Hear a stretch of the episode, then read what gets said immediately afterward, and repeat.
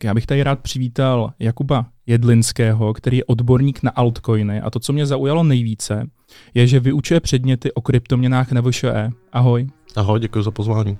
A taky bych rád přivítal tvůrce největšího YouTube kanálu o Bitcoinu, Jakuba Vejmolu alias Kicoma. Čau Vojto, děkuji za pozvání do toho krásného studia. Kluci, dalo by se říct, že se oba živíte eh, kryptoměnama. Tohle ten obor ještě nedávno neexistoval. Mohli byste se nějak divákům představit, třeba těm, kteří se o krypto nezajímají, co vlastně děláte? Tak já začnu asi. Uh, mám YouTube kanál, dneska skutečně největší, jmenuje se Bitcoinový kanál, útočí už na nějakých 80 tisíc odběratelů, takže mě v podstatě dneska živí uh, ta tvorba toho obsahu kolem Bitcoinu, ale i jiných vlastně jako kryptoměn, který jsem dřív, jako, řekl bych, jako hodně fandil, ale postupně mě spíš zklamávali. Takže dneska eh, část toho obsahu i tvoří i to, že se tak trošku směju tomu, třeba tomu hypeu kolem těch NFTček, k tomu se zřejmě dneska možná dostaneme taky, což mě přijde v některých ohledech úplně jako extrémně bizarní a zároveň hrozně zábavný. Takže eh, primárně dneska eh, pořád točím vlastně nějaký ten přehled zpráv, dělám vlastně live streamy každý úterý, buď s hostem nebo sám a je to tak, no, prostě živí mě vlastně eh, vykládat o Bitcoinu tak nějak do internetu, ale zároveň jezdím i třeba přednášet, nebo eh, teď jsem tam dostanu pozvánku na nějakou konferenci, takže jo, eh, živí mě vlastně vykládat o Bitcoinu a jiných kryptoměnách. Takže vzděláváš svý okolí nebo vlastně širokou veřejnost o kryptoměnách? Snažím se. Nevím, jak moc úspěšně, ale pravda je, že spousta lidí říkala, že vlastně po tom, co třeba narazili na ten kanál, tak teprve pochopili, jako jak to funguje, protože v těch mainstreamových médiích často máš informace zvláštní, zavádějící, divný, často se pořád objevuje prostě, teď se hodně řeší ta energetická spotřeba, že to používají teroristi, zatím platí dětský porno, ale v poslední době bych řekl, že už se to hodně jako zlepšilo a vlastně um, je to, už, už to dospělo někam jinam. A, a ten můj kanál vlastně začínal na tom, že jsem udělal takovou úvodní sérii, kde jsem ten Bitcoin představil. Vlastně dneska se to jmenuje, nebo říkám tomu playlistu Úvod do Bitcoinu. A myslím si, že to zafungovalo jako v celku pozitivně pro spoustu lidí, že to skutečně jako díky tomu pochopili, nebo takovou mám aspoň zpětnou vazbu a jsem za to rád. Eh, super, Jakube, co děláš ty? Je to vlastně podobný. taky šířím nějakou osvětu o kryptoměnách. Já jsem v letech 12-13 psal diplomku na VŠE o alternativních měnách obecně, o různých konceptech a byla tam jedna kapitola o Bitcoinu. O to byl největší zájem, já jsem tehdy byl k tomu ještě docela kritický, že jsem to pojímal tak, jako kdyby ty státní měny byly nahrazeny bitcoinem, takže by to mělo tyhle, tyhle problémy. Postupně mi došlo, že spíš ty systémy splývají, že se doplňují, že může těch měn existovat víc vedle sebe, takže jsem tomu přišel víc na chuť a otevřel jsem s kamarádem Petrem Kindlemanem v roce 2014 první kurz o kryptoměnách eh, na VŠE. Tehdy to byl vlastně první ekonomický kurz o kryptu na světě na vysoké škole a dostali jsme podporu od katedry, od naší fakulty, čehož si moc vážím, protože to nebylo zdaleka samozřejmé a přihlásilo se tam asi 100 studentů, mělo to úspěch a od té doby máme uh, regulérní kurz, nakonec jsme otevřeli druhý, který je víc technický. A já díky tomu, že jsem se teda zajímal o ty kryptoměny, tak jsem je začal i tradovat. Postupně uh, jsem radil rodině, kamarádům, snažil jsem se přivést k tomu Bitcoinu, vysvětlit jim, jaký to má výhody. A v roce 2017 jsme založili poradenskou společnost Altlift, s kolegama, která se postupně rozrůstá, nabíráme nějaký další věci, které děláme, ale v zásadě je to postavený na fundamentální analýze. Snažíme se hledat, jestli tam někde je fundament, jestli ty věci fungují.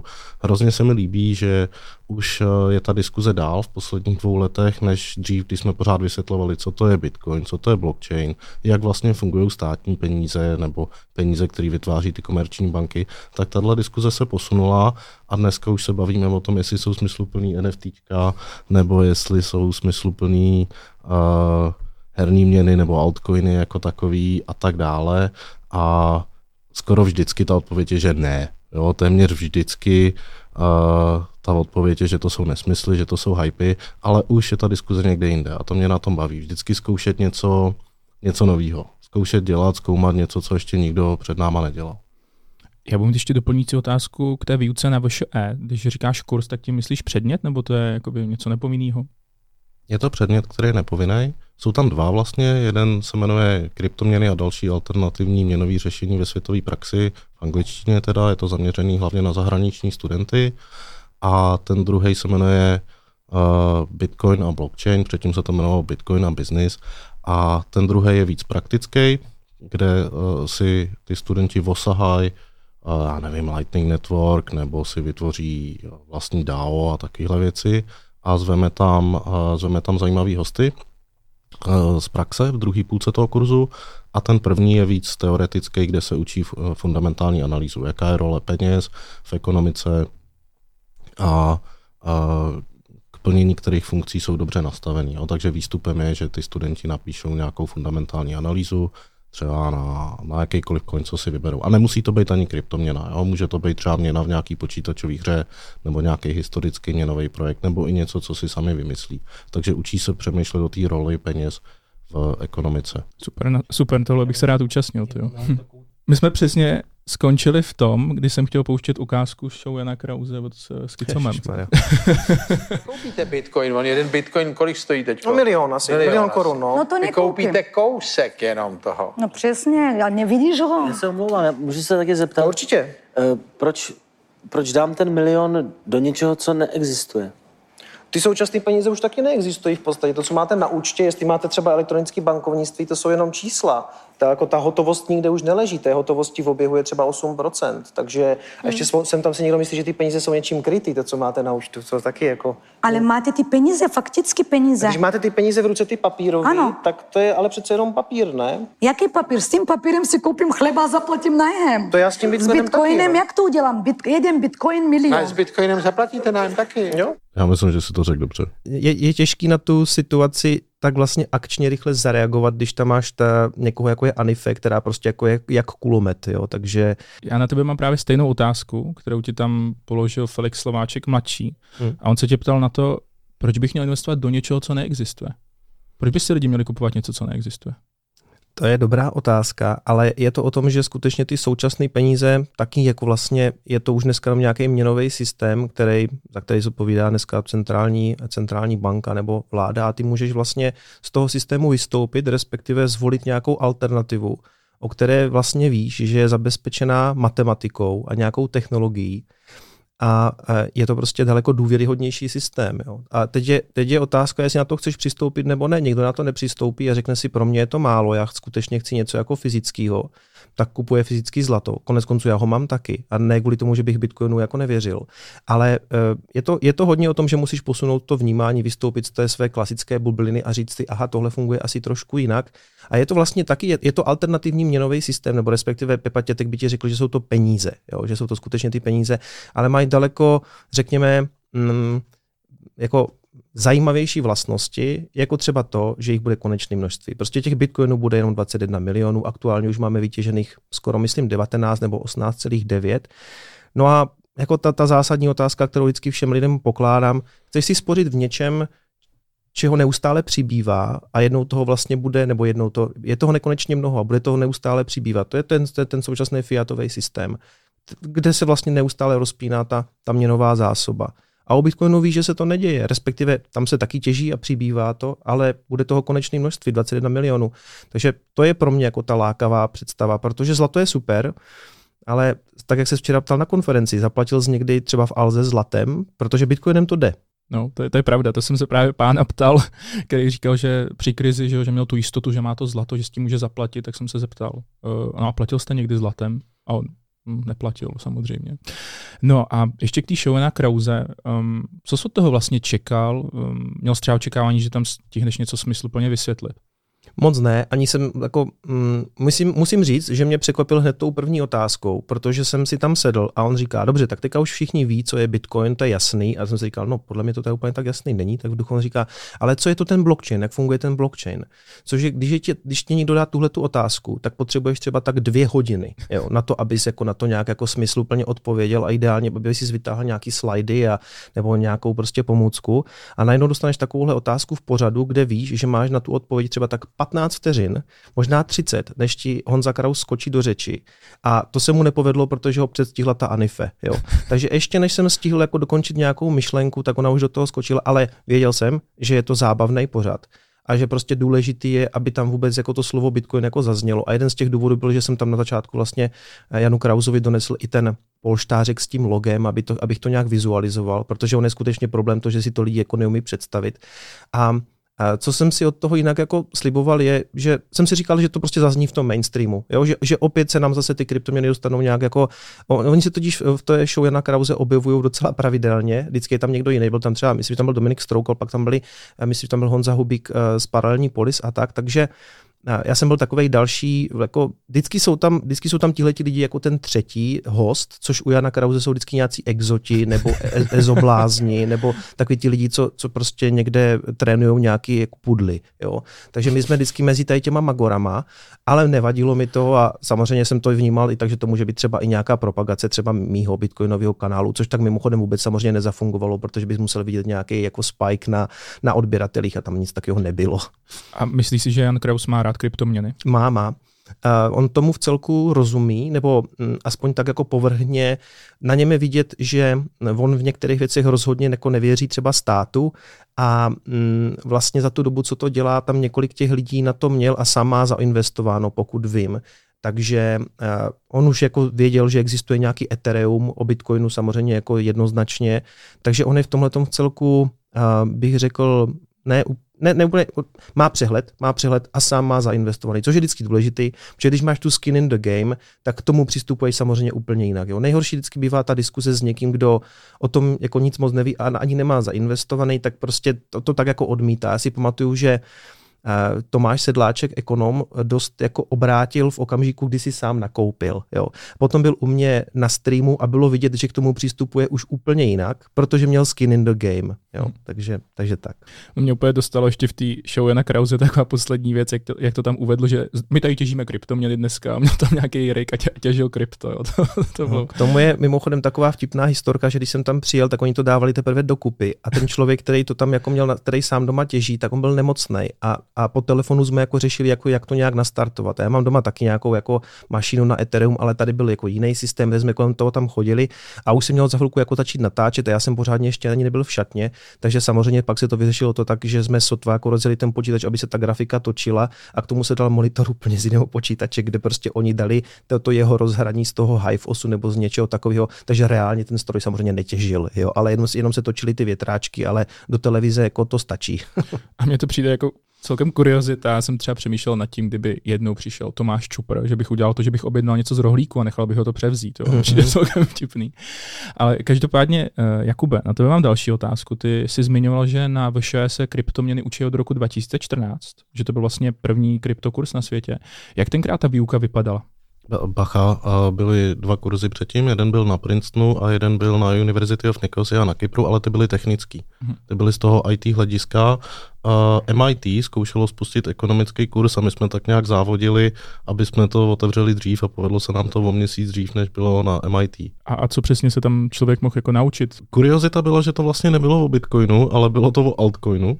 Bylo to o NXT, což tehdy bylo něco jako Ethereum. Jo. Tehdy v roce 2014 to byla druhá největší kryptoměna, první proof of stake kryptoměna, která uh, vlastně vymyslela nebo přivedla smart kontrakty, s tím, že to nebylo turingovsky kompletní jako Ethereum, ale šlo tam nastavit nějaký základní escrow, byly tam první NFTčka, my jsme první NFTčka ve hrách, já jsem tehdy byl vývojářem počítačové hry Korábie a, a tam jsme tokenizovali kartičky uh, v téhle hře, prodali se dvě. Jo. Byl to experiment a koupili jsme si je sami.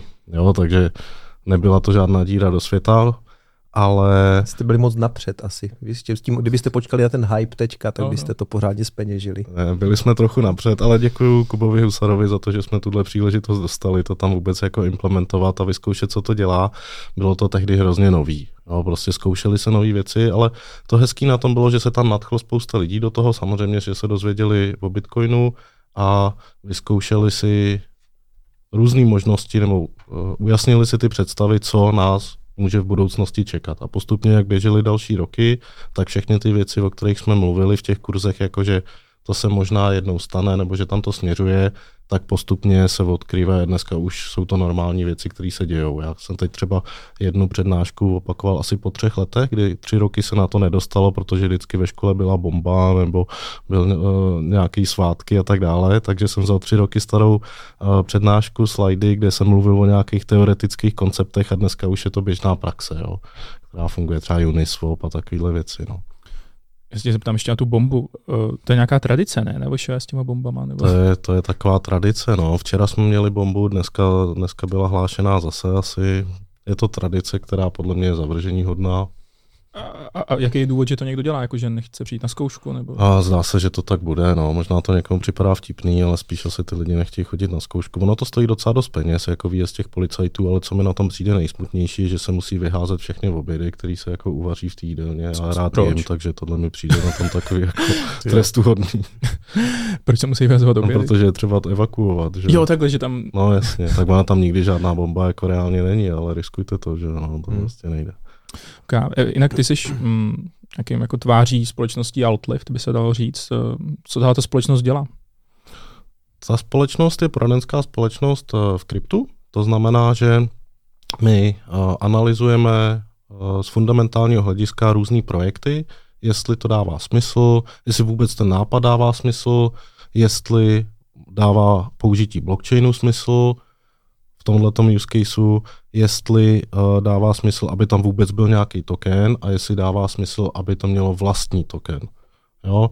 A skoro vždycky ty odpovědi jsou ne, jo? aspoň na některou z těch, uh, z těch odpovědí. Ale třeba se dobereme k tomu, že v nějakém konkrétním případě to smysl dává a děláme i na zakázku analýzy. Teď třeba dokončujeme velký projekt, kdy navrhujeme tokenomiku uh, pro nějaký projekt jo? na zakázku. Tak to je jedna věc. Uh, děláme nákup prodej kryptoměn a, a děláme poradenství v oblasti zprávy portfolia s tím, že teď jsme založili fond v Nizozemsku od prosince, který je regulovaný, regulovaný fond podle nizozemského práva. Dobře, takže kdybych, dejme tomu, měl 10 milionů korun a řekl jsem si, chci si udělat kryptoportfolio, tak ty jsi ten správný člověk, který je schopný buď to, říct, jak by to, to ti, buď to ti poradím, co do toho portfolia dát, co tam nedát, v tako, s takovouhle částkou už eh, podle mě dává smysl zahrnout tam různé projekty. Ve chvíli, kdy mi někdo zavolá, že má 50 tisíc, tak mu řeknu ne, kup si Bitcoin. Jo. Kup si Trezor, kup si Bitcoin, neskoušej žádný kraviny, jestli jo, tak si do toho pošli pár tisíc, prostě pro tu srandu, když si nemůžeš pomoct. Když má někdo větší prostředky, tak tam už se vyplatí podle našeho názoru to nějakým způsobem diverzifikovat. Ten fond je pro kvalifikovaný investory, takže s 10 milionama je to něco, co se tě může týkat. Pokud by si chtěl dát půl milionu, tak to bohužel nejde. Jak se podle tebe stavějí eh, české banky ke kryptoměnám? Jaký je jejich přístup? České banky jsou spíš konzervativní. My jsme se třeba účastnili různých panelů nebo takových mediací, který organizoval finanční analytický úřad a snažil se spojovat uh, kryptoměnové směnárny a banky, protože problém je, že uh, když máte firmu, která dělá cokoliv s kryptem, tak uh, banky vám nejsou moc ochotní otevřít účet. Jo, tohle je takový největší boj a Přestože je to legální biznis, je to legální biznis, je na to spe- specifická živnost, stát to podporuje, jak říkám, jeho ten finanční analytický úřad to moderoval, aby tam došlo k nějakému propojení, ale bohužel ty banky jsou v tomhle dost opatrní, někdy se odvolávají na ČNB, což si myslím, že není úplně fér, protože ČNB je tomu poměrně otevřená, to má takový to heslo nepom- nepomáhat, nechránit, ale jako neškodit. A nebo se odvolávají na ty svoje korespondenční banky nebo zahraniční matky, OK, hodně se to posouvá, na světě jsou různé banky, které už mají přímo kryptoslužby, eh, v Česku jedna banka, pokud vím, s tímhle taky experimentovala.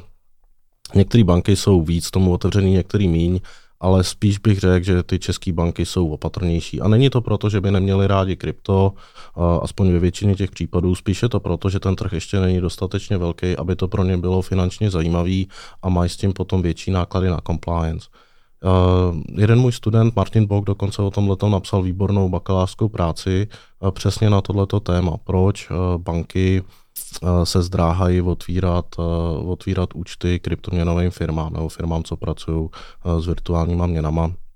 Jsme to přetavili i do článku odborného, co jsme poslali do Singapuru a do nějakého impaktovaného časopisu. To neprošlo, takže budeme to muset trošku jako zlepšit, to modelování, který tam máme, ale myslím, že ta myšlenka tam je, jo, že ve chvíli, kdy bude víc peněz a ten trh bude zajímavější, tak ty banky budou chtít mít kůži ve hře. A tohle se na západě děje. Jo. Minulý rok v tomhle byl úplně signifikantní, že od nějakého května naskočili do toho Morgan Stanley, Goldman Sachs, JP Morgan Chase, začali pro velký klienty otvírat eh, bankovní účty. Teď eh, minulý týden to hlásila jedna německá banka, jedna italská banka, jo, že přímo eh, budou mít bitcoiny na aktivech a umožňovat nákupy svým klientům. Takže já si myslím, že banky jako nejsou nepřátelé, že prostě postupně dozrává, dozrává ta technologie nebo ta adopce, to pojetí povědomí o těch kryptoměnách a dozrává s tím i ten tradiční finanční systém. Ten tradiční finanční systém navíc přijde pravděpodobně o tu tvorbu peněz, kterou doteď dělal, protože eh, budou existovat CBDCs, digitální měny centrálních bank, takže banky si budou muset najít nějaký jiný biznis a podle mě se budou čím dál tím víc snažit zapojit do toho, eh, do toho krypta, do DeFi a nebo přímo do nabízení Bitcoinu já právě kdybych byl třeba z banky a uvažoval bych nad tím, kde najít nějaký nový zdroj příjmu, tak bych se vrhnul na ty kryptoměny, protože někdo s tím určitě začne. Čo? Časem, když jste třeba zmiňoval tu německou, myslím, že to je Špárkase, že jo, německá, mm-hmm, jo, jo, myslím, že jo. která do toho šla. A jestli jsem to tak dobře pochopil, kdybych to měl schrnout, tak uh, ty si myslíš, že do toho ty banky časem půjdou, ale že ten trh je zatím malý na to, aby se na to teďka začali koukat nějak aktivně. V tom, uh, v tom modelu, který navrhoval Martin, tak tam jsou banky, které jsou tomu otevřený a který ne. A postupně tím, jak ten trh maturuje nebo dospívá, tak eh, je větší podíl těch bank, který eh, investují peníze do toho, aby se o tom něco naučili, aby vytvořili systémy a procesy eh, na posuzování těch klientů, těch firm, jestli jsou legitimní nebo nejsou. Musíme si uvědomit, že jako spousta těch kryptoměnových firm nejsou legitimní jo, že množství těch skemů, podvodů je extrémně vysoký, takže ono se těm bankám není ani co divit. Jo, a pos, posuzovat ty firmy, jestli jsou legit nebo nejsou, samozřejmě něco stojí. Jo, zase na druhou stranu si říkám, že jako třeba u Bitcoinu už je to no-brainer, jo, jestli, jestli ho nabídnou těm klientům. Jo, Bitcoin je no-brainer, ale uh, zase musí to bezpečně držet. A teď budou dělat vlastní kastody, jak, ono to jako zdaleka není jednoduchý. Jo, bo je to relativně, ani to není jednoduchý, když si to držíš sám pro sebe, ale ve chvíli, kdy děláš kastody pro někoho a teď tam potřebuješ třeba víc subjektů, aby to schválili přes nějaký multisig v reálném čase, tak to prostě není jednoduchý. Jo. A co si budeme povídat, Bitcoin je v tomhle asi nejdál, ale všechny ostatní ty kryptoměnové projekty nebo ty kryptoasety jsou extrémně user unfriendly. To UX je tragický. Tady já vidím obrovský prostor pro nějaký boom a rozvoj ve chvíli, kdy to UX se zlepší, ale mně připadá, že jakoby do dneška, po těch 13 letech, nebo jak dlouho tady existuje Bitcoin, tak uh, to tvoří ajťáci pro ajťáci. A ajťáci jsou lidi, kteří jsou prostě zvyklí na to, že cokoliv dělají, tak to nefunguje, nefunguje, nefunguje, nefunguje a pak to najednou funguje a seš happy. Jo. Ale takhle normální člověk prostě nepřemýšlí a strašně ho to odrazuje. A do té banky jdeš proto, aby si nemusel sám být zodpovědný, aby za tebe někdo uh, se o tebe postaral, udělal všechno a tak dále. A ty banky musí takovouhle službu poskytovat a ve chvíli, kdy není jistý, že tohle dokážou, protože ty, ty DLT systémy takhle zatím většinou nefungují, tak je v ten problém. A podle mě, až se posune to UX, tak pro ty banky to bude daleko uh, přijatelnější něco takového nabízet. Teď to budou nabízet větším klientům, institucionálním investorům, jasně, a budou to dělat přes nějaký třetí strany, jako je Celsius, což byl hit třeba minulý rok. Jo. Ten, ten Celsius letěl nahoru, protože to používali banky. Letos, nebo loni teda, vlastně dneska už máme 2022, už to takový hit nebyl, protože se to ty banky víc učí sami. Takhle si to aspoň vysvětluju, jo? to je nějaká naše fundamentální analýza.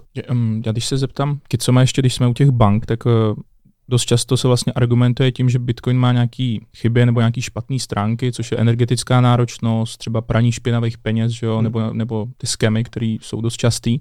Nemyslím teda ty systémové, ale jsou to spíš nějaký jednotlivci. A kdybychom měli uh, rozebrat třeba to praní těch špinavých peněz, co, jaký je tvůj hlavní argument na to? Myslíš si, že Bitcoin slouží k tomuhle účelu? V nějaké extrémně malé míře ano. Ale když se podíváš na to, jak se perou peníze v tom standardním fiatovém světě, tak prostě vždycky si najdeš nějaký způsob, jako jak to udělat. Jo. A jestli ti, jestli ti lidi, co to dělají v nějaké malé míře, to dělají přes Bitcoin, tak zřejmě najdou ty způsoby, jak to udělat přes ten Bitcoin. Ale teď, teď prostě přišly nějaký, už jak, nevím, jak se ty poslední papery jmenují, jestli to, to nebyly Panama Papers, ale nějaký takový ty, co líknuli vlastně třeba i uh, ty majetky Babiše v, to, v té Francii, tak si dal někdo Pandora? Tu, asi. Jo, jo, jo. to, to je ono. Jo, a tak někdo si dal tu práci a prošel to a to bylo samý praní špinavých peněz. A skutečně tam ten Bitcoin našel a tvořil v, těch, v tom praní těch špinavých peněz třeba 0,1%. Takže ano, používá se na praní špinavých peněz, ale těch 99,9 jsou pořád jako ty standardní fiat měny. Takže eh, teď se třeba spekuluje o tom, že právě na to třeba můžou i sloužit ty NFTčka, takže naštěstí z toho Bitcoinu to tak jako odešlo um, ten, ten, ten dohled někam jako jinam, nebo teď se právě řeší to, že ty vlastně můžeš poměrně jednoduše vypumpovat cenu toho NFTčka, takže si ho vlastně prodáváš sám sobě na několika adresách úplně uměle, mu zvýšíš cenu a pak to prodáš vlastně a, a zlegalizuješ ty peníze. Údajně to používají, já nemám k tomu moc dobrý zdroje, ale slyšel jsem, že to používají nějaký mexický drogový kartely na to, aby vlastně propadali peníze. Ale nevím, k tomu nejsou moc čísla ani žádné studie, ale jako když si představíš, jak jednoduché je to udělat a že ty analýzy třeba dělají lidi i na YouTube, že ukázali, protože na to Ethereum je poměrně dobře vidět, to je prostě jako hodně transparentní blockchain a viděl, jak si to tam přeprodávají ty adresy, než to vypumpují nahoru. Takže dneska se možná perou peníze tam, ale i tak to bude samozřejmě zanedbatelný proti tomu, co se děje v tom fiatovém světě. A tam to vždycky dopadne tak, že dobře, Danske Bank dostane pokutu, Deutsche Bank dostane pokutu, zaplatí pokutu a jedeme dál. Jo, vše, vše, vše odpuštěno. Takže proč se proč se všichni vždycky v těch článcích tak extrémně zaměřují na Bitcoin, který tvoří takový malý jako procento toho nějakých vybraných peněz. No, tak ono je to hodně podobný, jako že když, te, když začne hořet auto od Tesly, tak se o tom píše všude. Když jo. začne hořet já nevím, Mercedes nebo jakýkoliv jiný auto, tak to nikdo nenapíše. No, to mm-hmm. je mhm. možná buzzword. Jakoby měl bys něco k tomu AMLO nebo k tomu praní špinavých peněz, nějaký rychlej komentář ještě? Myslíš si, že to je problém Bitcoinu? Ne, myslím si, že ne. Hlavně tohle je první regulace, která byla. Jo? Spousta regulace zatím chybí, eh, kde kryptoměnový svět zaostává za tím tradičním fiat světem. V tomhle si myslím, že vůbec. Souhlasím s Kicomem, jo? to je úplně minimum nějakých peněz, které se perou přes tohle a tam ta regulace je stejná jako kdekoliv jinde. Samozřejmě, že celkově ta regulace je napsaná tak, a aby vyhovovala těm zákonodárcům, kteří si ty peníze perou taky. Jo, ale to se netýká kryptoměn, to se týká všeho. A je přesně vidět z těch Pandora Papers, že stejně k tomu nevyužívají to krypto. Jo. Takže ta regulace, to uh, Andrej to myslím říká v komunitě, uh, že ta, ta regulace je schválně nastavená tak, aby když ní projdou peníze, tak jsou vypraný. Jo, takže ta slouží, ta samotná regulace a nastavení AML KYC slouží k tomu, aby se peníze zlegalizovaly. A jak říkám, ta není napsaná konkrétně pro krypto, ta je napsaná prostě pro standardní finanční trh a krypto tomu podlíhá taky, s tím, že se to týká v kryptu víc klientů, protože prostě ve chvíli, kdy pracuješ uh, s virtuálníma měnama, myslím si, že je tam částka 10 tisíc nebo něco takového, uh, tak je povinnost identifikovat toho klienta. Furt se to snižuje, takže kvůli každý kravině je třeba identifikovat klienta. Když děláme jakoukoliv službu, musíme identifikovat klienta. No. Okay. My to děláme standardně u všech. Pokud nechtějí poradenství akorát, jo, ve smyslu nějakou tu analýzu, tam to asi není třeba. Kdybych se odpíchnul od toho praní špinavých peněz, té energetické náročnosti, tak každý už asi četl že jo, článek, že Bitcoin spotřebuje víc energie než Česká republika eh, za rok jo, a tak dále. Eh, co myslíš si, že tohle je problém a že třeba ty těžaři že se zaměří na to, aby Bitcoin byl víc zelený? Nemyslím si, že by to byl takový problém, jaký se z toho dělá. Za prvé, jako mít ty peníze skutečně takhle neměný v čase, respektive mít zapsanou tu historii blockchainu je prostě prostě strašně důležitý. Jako mít to tak. A, musí se to něčím vykompenzovat, nebo respektive musí se to něčím zabezpečit, a to je ta energie. A teď je několik úhlů pohledu, jak se na to můžeš dívat. Za prvé, ten současný ekonomický systém, to, jak to funguje, banky, převozy hotovosti, všechno možné, ty systémy jsou tam taky zabezpečovací, sežere daleko víc než ten Bitcoin. Jo? A nikdo se na to moc jako nedívá.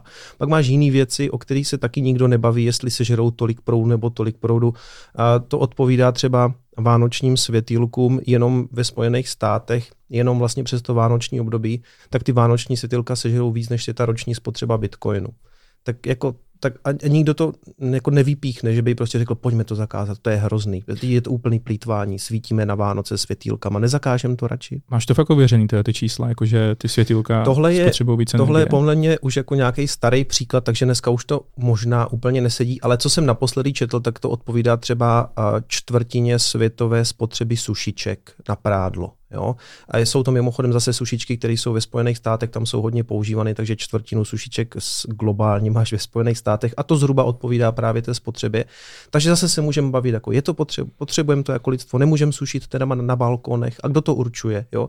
Má chodit nějaká morální policie, která bude říkat, že tohle je dobře a tohle je špatně. Ono se na to poukazuje hlavně z toho důvodu, že ti lidi neví, co to reálně dělá. Mají pocit, že je to nějaká hádanka, ze které nějakým vybraným lidem padají nějaký penízky zadarmo a že je to vlastně celý hrozně zbytečný. Ale ta těžba zabezpečuje chod té sítě, jako tu bezpečnost, vlastně, aby to, to je to taková hradba z energie.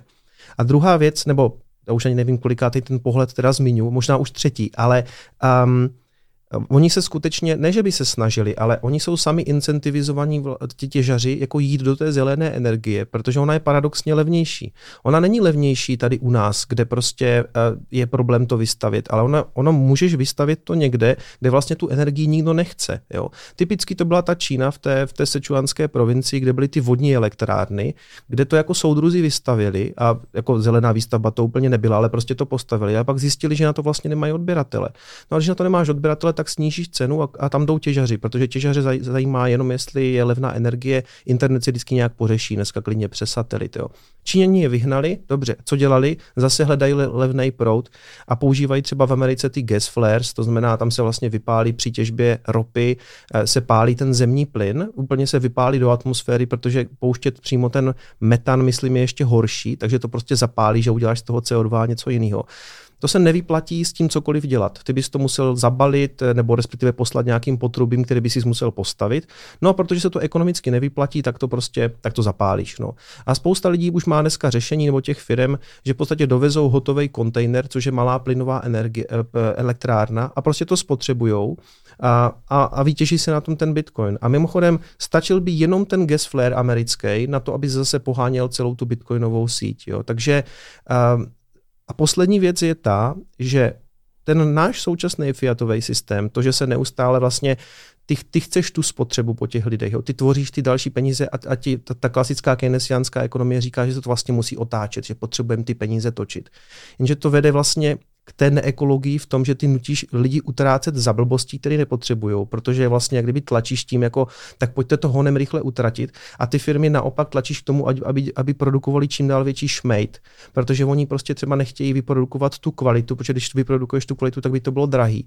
Takže do, do, dochází takové té shrinkflaci a, a šuntflaci, kdy prostě ty zmenšuješ ty produkty, děláš je nekvalitní, spousta z nich skončí, skončí na skládce. Takže ve výsledku jako ten ta, ta neekologická těžba bitcoinu může ale přinést vlastně peníze, které budou lepší a nebudou stimulovat tuhle tu úplně zbytečnou spotřebu, kterou podle mě do jisté míry, a to nevím, jestli říkám ekonomicky úplně správně, ale nutí ty lidi prostě do nějaké jako vlastně zbytečné spotřeby, která je z podstaty věci neekologická. Já ty jsi to fakt super rozebral, tu energetickou spotřebu. No já už, mě se na to samozřejmě ptá uh, spousta lidí, takže já si tak jako postupně ladím ty argumenty, jo, jasně, takže já už jasně. mám několik jako úhlů pohledu, jak na to odpovědět. No, Jakube, ty k tomu máš ještě něco k té energetické spotřebě, nebo se mám vrhnout na další problém Bitcoinu? Hele, já myslím, že to bylo vyčerpávající. Já bych asi doplnil, že tohle se týká Bitcoinu a několika málo dalších uh, proof of work uh, měn a prakticky všechny ostatní mají tu spotřebu 0,0 nic. Jo? Uh, ty, co jsou na jiných koncenzech, typicky proof of stake. A myslím si, že to je dobře, že existuje minimálně jedna kryptoměna, která je na tom proof of work. Teď jsou různý názory na to, co je bezpečnější. Pravdě, podle mýho názoru Bitcoin má nejrobustnější zabezpečení a je to díky tomu proof of work. Kromě toho, že teda je to jednoduchý, takže je to víc blbůvzdorný a že to má nejvíc uživatelů, nebo nemá to asi nejvíc uživatelů, teď si nejsem úplně jistý, ale má, má to spoustu full nodů Jo, nevím, kolik je full node, 20 tisíc? No, jsou to desítky tisíc, jako přesně nevím. Tisíc, no. jo. Takže že ta síť je velmi, dis, eh, velmi distribuovaná nebo velmi decentralizovaná a používá ten proof of work, tak si myslím, že Bitcoin je nejrobustnější a že to má obrovskou přidanou hodnotu mít takhle bezpečnou databázi peněz eh, pro uchovatele hodnoty a nějakou rezervní měnu. Takže uh, přes všechno, i kdyby nic z toho, co, co Kicon tady řekl, nebyla pravda a podle mě všechno z toho pravda je, tak stejně to má velkou hodnotu, že máme nějaký bezpečný, kvalitní peníze, na který se můžeme obrátit a máme jako svobodnou možnost si je vybrat. No a to, ty jsi řekl kvalitní peníze a myslíš si, no. že jsou kvalitní peníze, pokud jsou tak volatilní, jako je Bitcoin, což je vlastně jeho další problém. No jasně. Je, je to v pohodě, že ta cena tak, je tak volatilní? A ta volatilita je jako na nějakým uh, meziročním pohledu, jo. Protože každý rok, když se podíváš, tak ty, eh, ty roční low jsou vždycky vejš, takže z dlouhodobého hlediska vlastně je to uchovatel hodnoty. Problém je, že když to někdo vidí tak, že do toho naskočí během nějakého hypeu a teď eh, čeká, že zázračně zbohatne, že mu to udělá 5x za měsíc, tak se spálí a to je dobře. Jo, že ten Bitcoin vychovává lidi tou svojí volatilitou k tomu, že se na to mají dívat jako na dlouhodobý uchovatel hodnoty a ne jako na nějaký tím, tím, jak je Bitcoin kvalitní jako peníze, tak láká lidi, kteří si myslí, že na tom chtějí rychle zbohatnout. To je jakoby důkaz toho, že je kvalitní. Tomu nejde zabránit, ta volatilita nejde vypnout. Tím, že je dobrý, tak ve chvíli, kdy ta roste ta cena, tak tam jako autokatalyticky katalyticky přiláká další lidi, protože roste ta cena, je tam pozitivní zpětnovazební křivka, tak to ty lidi kupují, no a v tu chvíli vzniká ta volatilita. Tím, že ta cena vystřelí nesmyslně, eh, jako v Dubnu, jo, kdy uh, prostě se začne zase o tom povídat uh, každá uklízečka, no tak je to prostě signál, že to spadne, že to bude korigovat. Jo. Teď v listopadu já mám zkušenost, když jsem naposledy byl u Barbara před dvěma měsíci. o tom jsem chtěl zrovna mluvit, to tak, se mě, tak se mě ten Barber ptal, jestli je dobrý čas investovat do Litecoinu, tak jsem věděl, že jako končí bullrun, jo, tím pádem. Protože jako proč do Litecoinu? Jo? Ve chvíli, kdy se lidi začnou ptát na měny, které jsou staré 4 roky a od té doby vlastně neudělali nic zajímavého, Jo, věci jako EOS, takovýhle prostě nesmysly, o kterých už historie ukázala, že vlastně je to experiment, který byl slepá ulička, nebo typicky tenhle Litecoin, tak lidi, kteří naposledy dávali pozor ve chvíli, kdy to letělo nahoru v roce 2017, tak se začnou za to, to zajímat, pamatuju si Litecoin, boom, je vidět, že ten trh je přehrátý. Ale je přehrátý právě proto, že to je kvalitní produkt že to láká ty lidi. A jak říkám, dlouhodobě vlastně uh, ta cena pořád roste. Ještě se nestalo, že by to, uh, že by to roční minimum bylo níž uh, než ten předchozí rok. Tohle je možná otázka na vás na oba. Očekáváte, že v budoucnu bude Bitcoin čím dál tím méně volatilnější, že bude stabilní, že už to nebude taková, jako, takový rollercoaster, jako to bylo v minulosti? Myslím si, že jo. Je to daný hodně uh, tou, tou velikostí, um, kdy vlastně on je dneska mm, kolikrát, desetkrát menší než zlato. A zlato je taky poměrně volatilní, ale určitě ne tolik jako Bitcoin. Jo. A další věc je, že to je strašně mladá věc. Bitcoin je to tři dny zpátky oslavil 13. narozeniny. Jo. To znamená, e, prostě on je hrozně mladionkej a teprve si tu cenu a vlastně to svoje, tu svou pozici na tom trhu teprve hledá. Takže je, ta, ta volatilita je v celku logická. A další věc samozřejmě je, že on je extrémně přepákovaný. Jo? Že ty máš na standardních trzích máš prostě nějaký regulace, jaký ty páky tam můžou být. A vím, že třeba na Forexu jsou velký, ale zase na Forexu nemáš takový pohyby. Ty potřebuješ, že bys to tam tradoval jako nějakou velkou páku. Na Bit, Bitcoin je sám o sobě vlastně poměrně volatilní a, a ti lidi na těch neregulovaných burzách tam spou třeba ještě stonásobnou páku. To je doteďka jako v celku běžný, což je úplně šílený a samozřejmě tam přichází spousta lidí, kteří doteďka o, o nějakým obchodování vůbec nic netušili a najednou si myslí, že na Bitcoinu vydělají tak, že se to jako obchoduje a hned používají 50 násobnou páku, 100 násobnou páku, kdysi na nějakým Bybitu nebo někde byla třeba 250 násobná páka. Takže jako té volatilitě se vlastně nemůžeš divit ale takový ti jako hardcore bitcoineři stejně vždycky říkají, že to není jako volatilní bitcoin, ale že je vlastně volatilní dolar vůči tomu bitcoinu. Jo? jako bitcoin je pořád jeden bitcoin. Tam jde jenom o to, že my ho měříme vůči něčemu, co jako známe a ta světová účetní jednotka je prostě americký dolar, protože v tom prostě měříme všechno ostatní. Jo? Takže jako ano, vůči, vůči dolaru je prostě volatilní, ale jak říkal Kuba, když se podíváš jako historicky, můj kanál začínal někde dole v tom minulém, řekněme, bear marketu někde kolem 3000 dolarů. A dneska, respektive včera to se trošku spadlo a dneska ho máme za nějakých jako 43 tisíc. Ježíš, teďka bude vidět, jak, za jak dlouho to víte, tady tenhle ten díl, ty Řekneš ale, cenu. ale rozumíš, jo, prostě uh, já jsem začínal, nebo začínali jsme ten Bitcoin na tom kanálu, já jsem to začal, zrovna teda po holuzí jsem celku chytil jako to dno s tím kanálem a teď jsem říkal, že si myslím, že jasně může to jít vždycky níž a to vždycky samozřejmě může, anebo to spíš jako zase se rozběhne a pojede nahoru a dneska se tady sedíme a je to třeba 12krát výš, jo, a my se bavíme o tom, že se to jako přes léto nebo od podzimu skorigovalo. Takhle, já osobně beru volatilitu Bitcoinu jako výhodu, že si hmm. můžu levněji nakoupit. Jo. Ale když to beru jako store of value nebo jako peníze, jako, že, že by měl plnit funkci peněz, tak uh, za mě ta volatilita může být dost velká nevýhoda. Jo, protože... Ale podle mě je to zase důkaz toho, že ten Bitcoin funguje jako uh, store of value. Proč? Uh, my bychom čekali, že když bude víc lidí dneska používat Bitcoin, a těch lidí jsou už pravděpodobně stovky milionů, uh, takže ta volatilita bude klesat. Jo? Tím, jak celý ten projekt je větší a dražší. Problém je, že lidi to skutečně začínají používat jako store value a množství těch bitcoinů, který se obchodují a který jsou na burzách, se neustále zmenšuje. Protože si to ty lidi stěhují do hardwareových peněženek a tohle dokážeme vidět z těch on-chain dat, který publikuje Glassnode. Jo? A my vidíme, kolik těch bitcoinů se nehejbe, kolik jich lidí drží u sebe, nejsou na burzách a tím pádem nejsou na tom trhu. Takže kdybychom vzali veškerý ten Bitcoin jeho hodnotu, tak je to čím dál větší parník, čím dál větší Titanic, který se na tom rozbouřeném oceánu nebude tolik hejbat, ale tím, že tenhle ten velký Titanic parkuje někde v přístavu, kde uchovává tu hodnotu a na tom oceánu máme menší lodičku, tak pořád se hejbe. Ale to je důkaz toho, že to lidi používají tak, jak je to myšlený. Že tam většina těch bitcoinů se opravdu spoří, tím pádem se využívá na tu funkci uchovatele hodnoty a nějaký rezervy a ne na tu spekulaci. A těm lidem je to jedno. Prostě to tam drží, protože tomu věří a ta krátkodobá nebo střednědobá volatilita je nezajímá. To jsou skvělé odpovědi, já jsem hrozně rád, že to padlo, protože mě se na to dost často lidi ptají. Jo, energie, volatilita a tak dále. A ty jsi tady zmínil, že vlastně dochází k tomu, že ten Bitcoin vlastně odtejká z těch burs že se ho lidi ukládají že v hardwareových peněženkách nebo vlastně v cold storage. A já když koukám třeba na Twitteru, jako když si sjedu prostě feed na Twitteru, tak dost často tam lidi se snaží nějakým způsobem odhadovat cenu Bitcoinu podle toho, kolik odpluje třeba Bitcoinu z burs.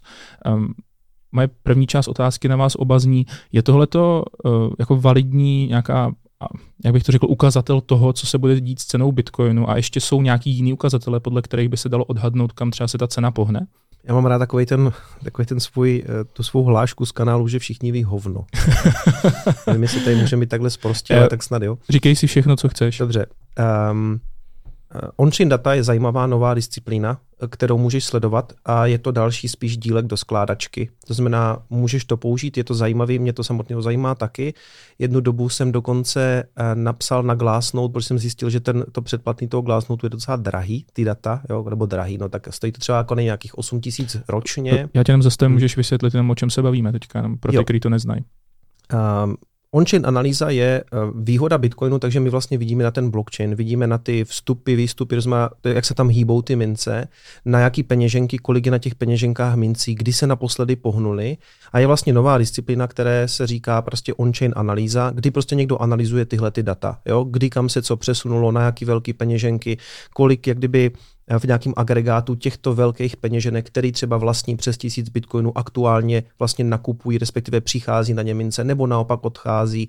Dá se zanalizovat, která peněženka třeba, nebo to se tak zhruba ví, co jsou ty storage těch velkých burz, jako je Coinbase. Takže tohle to všechno my nějak jako víme a teď se to dá analyzovat. A Glassnode je jedna z těch firm, která nabízí vlastně rozhraní, kde ty se v tom vlastně můžeš vrtat. Nějaký úplný základ mají zadarmo, kde nic moc není vidět. Já jsem po nich chtěl, aby mi jako zpřístupnili ten tier 2, a, na, a tak jsem, nechtělo se mi to platit samozřejmě, takže jsem tam na žebráka napsal, že jsem jako youtuber a že mám největší kanál prostě v České republice, jestli mi dají ten přístup, že to vlastně pro ně bude nějaká reklama. A fakt mi to dali, to teďka mi to funguje. On mi napřed řekl, že mi to dají na dva měsíce, ten týpek, co mi tam odpovídal, ale vlastně do teďka mi to funguje. Ale musím sám říct, jakože mám vlastně problém z toho něco vyčíst, protože je to spousta tabulek, grafů a sám vlastně bych se musel zabývat jenom tou disciplinou, abych jako do toho proniknul. Takže já jsem rád, když mi někdo dá vlastně nějakou interpretaci těch dat. Což třeba na a Twitteru dělá Will Clemente, což je mladý typ, který mu je snad 19. Will Clemente a eh, kteří se vlastně věnují té analýze a jsou schopni tam, ti tam dát nějaký graf a nějakou k tomu svou interpretaci. A potřeba je říct, že sem tam je to zajímavý a vyjde jim to najednou, to prostě jde nahoru a sem tam jim to vůbec nevíde a jde to dolů. Jo. Prostě ta analýza, máš nějaký další data, který z normálních trhů úplně nemáš, pokud nemáš možná nějaký takový ten Bloomberg, eh, to rozhraní, kde je teda všechno možný, ale tohle tam jako on-chain analýza k pšenici zřejmě není. Jo. A takže máš další dílek do skládačky, je to zajímavý, ale zase to hovoří jenom o nějakým současném stavu toho trhu a ty můžeš jenom jako zkoušet, jako co, co to teda bude dělat do budoucna, ale o stavu budoucnosti to nic moc neříká. Takže jestli tomu dobře rozumím, podle toho, o čem si teďka mluvil, nejsem schopný rozpoznat, kam se ten Bitcoin hne. Krátkodobě se vždycky někdo trefí a všichni ho vynášejí do oblaka, je vždycky nějaká nová analýza, typicky prostě poslední dva roky jsme všichni oslavovali stock to flow model, který byl několikrát těma ekonomama, prostě Dominikem Stroukalem třeba jako rozebraný úplně do šroubku, že vlastně nic neříká o té poptávce. Nakonec prostě se ukazuje pomaličku, že samozřejmě, že má pravdu, protože nic neříká o té poptávce. Takže vždycky někdo objeví nějakého spasitele, který má nějaký nový model, který přesně bude predikovat cenu Bitcoinu a nakonec se ukáže, že je všechno jinak. No a když třeba hlásíš to, že Bitcoin bude stát 100 tisíc v roce 2021, tak je to jenom zbožní přání? Tak eh, já samozřejmě vidíme všichni jako na tom logaritmickém grafu, jsou nějaký cykly, které ještě navíc jako odpovídají nějakému čtyřletému cyklu, který se ukázal třeba letos, že to úplně není tak, jak jsme si mysleli, protože když jako většina lidí si myslí jednu věc, tak to obvykle nedopadne. My jsme si všichni mysleli, nebo spousta lidí jsme to tam jako viděli, že po těch čtyřech letech by tam měl být někdy kolem těch Vánoc zase nějaký strop. A ten strop v podstatě přišel už někdy minulý květen, kde se to prostě eh, ukončilo někde u 60 tisíc, pak to spadlo na 30 a pak to znovu někdy v listopadu vylezlo na 69, takže taková jako zajímavá událost, která tam třeba historicky nebyla na tom grafu úplně takhle. A on prostě Uh, honey Badger doesn't give a shit, se říká prostě, že, že medo, medojedovi je všechno jedno, ten medojed je jako ten, ten bitcoin a hmm. on nedělá to, co si lidi přejou a to, co by chtěli. A ano, my jsme všichni vyhlíželi prostě těch 100 tisíc minulý rok, všichni jsme si nasadili ty laserové oči na Twitteru, to je taková ta známka té naší bitcoinové sekty, která prostě má, se upíná k těm 100 tisícům a samozřejmě se k tomu upínáme do jisté míry, je to taková jako meta pro bitcoin a pořád si myslím, že by to tam klidně letos mohlo padnout, ale nikdo ti to nepoví samozřejmě. Asi, jestli je to zbožný přání, přání, no tak Přání to samozřejmě je, že prostě, prostě máme v tom zainvestovali, máme tu skin in the game, tak si samozřejmě to jako přejeme, ale když to bude nějakou dobu níž, tak my zase budeme akumulovat jako hodleři, protože si to prostě kupujeme postupně a spoříme si v tom, takže prostě vlastně pro mě ani jedna z těch událostí není nijak špatná. Když tomu věříš dlouhodobě, tak víš, že on těch 100 tisíc jednou bude stát, bude stát podle mě daleko víc a jestli to bude letos nebo příští rok, jako už není prostě pro mě tolik důležitý. Dřív jsem se, myslím, na to jako fokusoval daleko víc a je to vždycky samozřejmě i třeba pro mě jako youtubera rostoucí cena přivádí další odběratele. Samozřejmě ten nej, já jsem vždycky říkal, že cena je nejlepší marketing Bitcoinu, ale není to to nejdůležitější, musí se soustředit na, ten, na tu fundamentální hodnotu a ta nikam neodešla, ta nikam nezmizela, naopak je daleko silnější. I třeba po tom, co vlastně ti, ty těžaře ti Číňani vlastně vypadali ven, tak úplně brutálně spadl hash rate a dneska ho máš zpátky, kde byl. Jo. Potom, jak se přestěhovali po celém světě, zase hodně třeba do Kazachstánu, nebo teď to myslím, že tomu Kazachstánu zase nějak padlo kvůli internetu mimochodem, ale do Ameriky hodně a jako ta, te, ty fundamenty jsou zdaleka nejsilnější u Bitcoinu, co kdy byly, i třeba aktivací Taprootů a jiných těch jako věcí, takže eh, cena je zábavná, je to i důležitá součást třeba toho, co jako já dělám na kanálu, že lidi to prostě zajímá, to je jasný, grafy nějakým způsobem jako tě nějak zaujmou, ale není to to nejdůležitější na Bitcoinu. Dobře, Jakube, vy se zabýváte v Altliftu fundamentální analýzou altcoinů a já bych se tě, ta moje otázka bude rozdělena na dvě části. Jo. Ta, ta první je, dá se nějak odhadnout, nebo dá se podle tebe nějak odhadnout cena kryptoměn třeba v nějakém krátkodobém horizontu 1-2 roky. A to druhý, to, co děláte, je ta fundamentální analýza. Tam, jestli tomu dobře rozumím, je to jenom, že se kouknete na ten projekt a řeknete si, dává to smysl, nedává to smysl, ale nemáme nějaký cenový cíl, nebo máte u toho i cenový cíl, kolik by třeba ta kryptoměna měla stát? Jsou minimálně čtyři typy analýzy, jak říkal hmm. Kicom, třeba ta on analýza je prostě součást skládačky. Jo? A Jedno je ta fundamentální analýza, která se týká jednak fundamentů toho projektu, to znamená, otestujeme, nakolik to vlastně funguje, kolik to používá lidí, jaký je o to zájem, jaký je zatím tým, jestli má ten tým nějaké zkušenosti, jestli ten use case dává smysl a tak dále. Jo? Jak je jednoduchý to používat, jak je to chybový. Prostě nejlepší si to sám vyzkoušet. Pak často člověk zjistí, že to vypadá hrozně projekt, který řeší celý svět a všechno prostě je super komplexní, panaceum, lék na všechny problémy světa a pak to nikdo nepoužívá, nebo je to prostě úplně nesmyslný, hrozně předčasný. Jo. A pak je technická analýza, kde se používají grafy, teď je zase spousta metod. A u nás jako každý trader se zaměří na pár nějakých metod, který používat. Jo. Důležitý je opravdu podle mě nepoužívat víc než tři nebo čtyři nějaký ukazatele z toho důvodu, aby tam nebyl ten osobní bias. Ve chvíli, kdy těch metod je spousta a člověk chce, aby to šlo nahoru, tak si vždycky najde nějaký ukazatel, který mu ukazuje, že to půjde nahoru. Jo. Důležitý je být v tom důsledný a zaměřovat se jenom, jenom na některé konkrétní věci. Sentimentální analýza, to je o nálady na trhu. A zrovna u toho Bitcoinu je strašně důležitý, jaký obecně, jaká je makrosituace a co se děje. Jo, teď padal Bitcoin, tak technicky to tak vypadá už nejméně měsíc a půl, že jsme v bear marketu, já si to osobně myslím víceméně taky.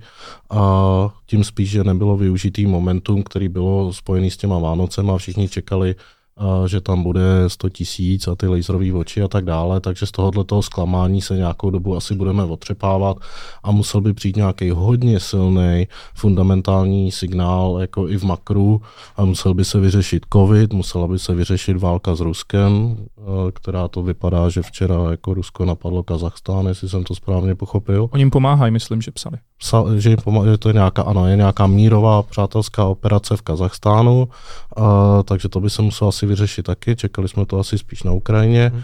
A, muselo by se, musel by se vyřešit tapering a tak dále, jo, stabilizovat se finance, takže těch nejistot je teď spousta a to, to je ta makrosituace, která zvyšuje um, ne, nebo mění tu náladu. Podle mě rozdíl mezi bullrunem a bear marketem je v tom, že ve chvíli, kdy jsme v bullrunu, tak ten trh má tendenci ignorovat uh, ty negativní zprávy. Zatímco ve chvíli, kdy jsme v bear marketu, tak každá negativní zpráva ten trh srazí o několik tisíc dolů, zatímco ty pozitivní zprávy, jich je spousta, tak ty uh, spíš se ignorují a nemá to moc velký vliv. Jo. Takže my pozorujeme teď, že máme nižší highs, nižší lows, že ten trh jde spíš dolů. To, co je pozitivní, je, a to se týká těch altcoinů, že uh, přestávají, minimálně některý přestávají korelovat s Bitcoinem. To znamená, že dřív vlastně jak se hýbal Bitcoin, tak se hýbal celý trh. To byl takový ten první chlap, který přišel na párty, nebo první žena a všichni okolo se přizpůsobovali tomu. Jo? A dneska jsou odvětví, které už s tím nekorelují téměř vůbec, nebo třeba jenom z 30%, a tam se jde víc zaměřovat na ty fundamenty těch konkrétních projektů. A ty kryptoměny hrozně dlouho byly takový, že kromě Bitcoinu vlastně žádný neměli využití. Jo, že to byl furt takový potenciál, možná to lidi jednou budou používat k něčemu. Tohle se v posledních letech a hlavně v posledních měsících dost mění a tím pádem už tam mají samostatné fundamenty.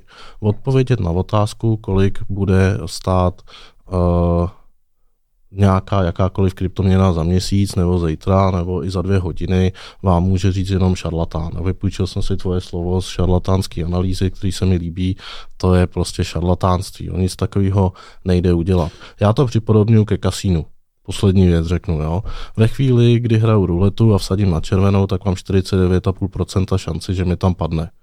Ve chvíli, kdy udělám všechny čtyři analýzy, tak mám šanci třeba 60% jo, že, že to trefím a že na tom vydělám. Takže dlouhodobě se takhle dá vydělávat, hmm. ale jako na jednom tradu nebo na krátkodobém horizontu, to nejde prostě jako někomu něco garantovat. Kdokoliv něco garantuje nebo tvrdí tady zalitě, jaká bude cena čehokoliv, třeba nafty se mě ptali na nově, kolik bude stát nafta na Vánoce.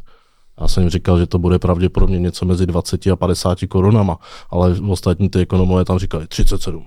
39 jistě. Hmm. Jo, vlastně... Proto já si hrozně cením lidí, kteří jsou schopni říct, já nevím a, a podle mě to nikdo neví a, a hro, jsem hrozně rád, že to, to zaznělo. Jakube, ty jsi říkal super zajímavou věc ohledně té geopolitické situace, že ohledně Ruska, že to třeba může ovlivnit cenu Bitcoinu. E, já osobně si myslím, a třeba mě může, můžeš uvíct z omilu, že větší vliv na cenu Bitcoinu bude mít třeba Fed, že jo, který se bude chystat, e, nebo chystá se zvyšovat úrokový sazby. Už, to, už březnu, no to vlastně říkali včera, že to nakonec udělají dřív, že jo. No. Nebo je tohle to náhodou právě voda na mlení těm lidem, kteří říkají, že Bitcoin je hnaný těma levnýma penězma, který teďka že jsou vlastně všude po světě a potom, co se zvednou sazby, takže by třeba i ta cena mohla dál klesat? A teď je to pravda.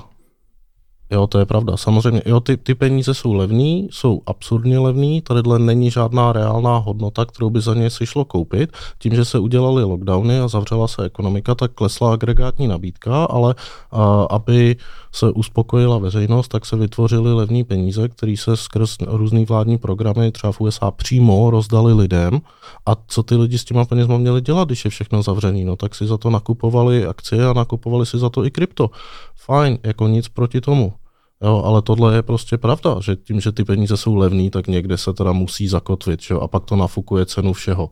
A samozřejmě, že radši to bude nafukovat cenu něčeho smysluplného, uh, jako je Bitcoin, než, uh, než nějakých větších nesmyslů, ale prostě ty peníze musí někde skončit. Takže by se dalo říct, že to je vlastně špatná zpráva pro cenu Bitcoinu, že se budou zvedat sazby ve Spojených státech. Nebo berete to tak, kluci? To je otázka.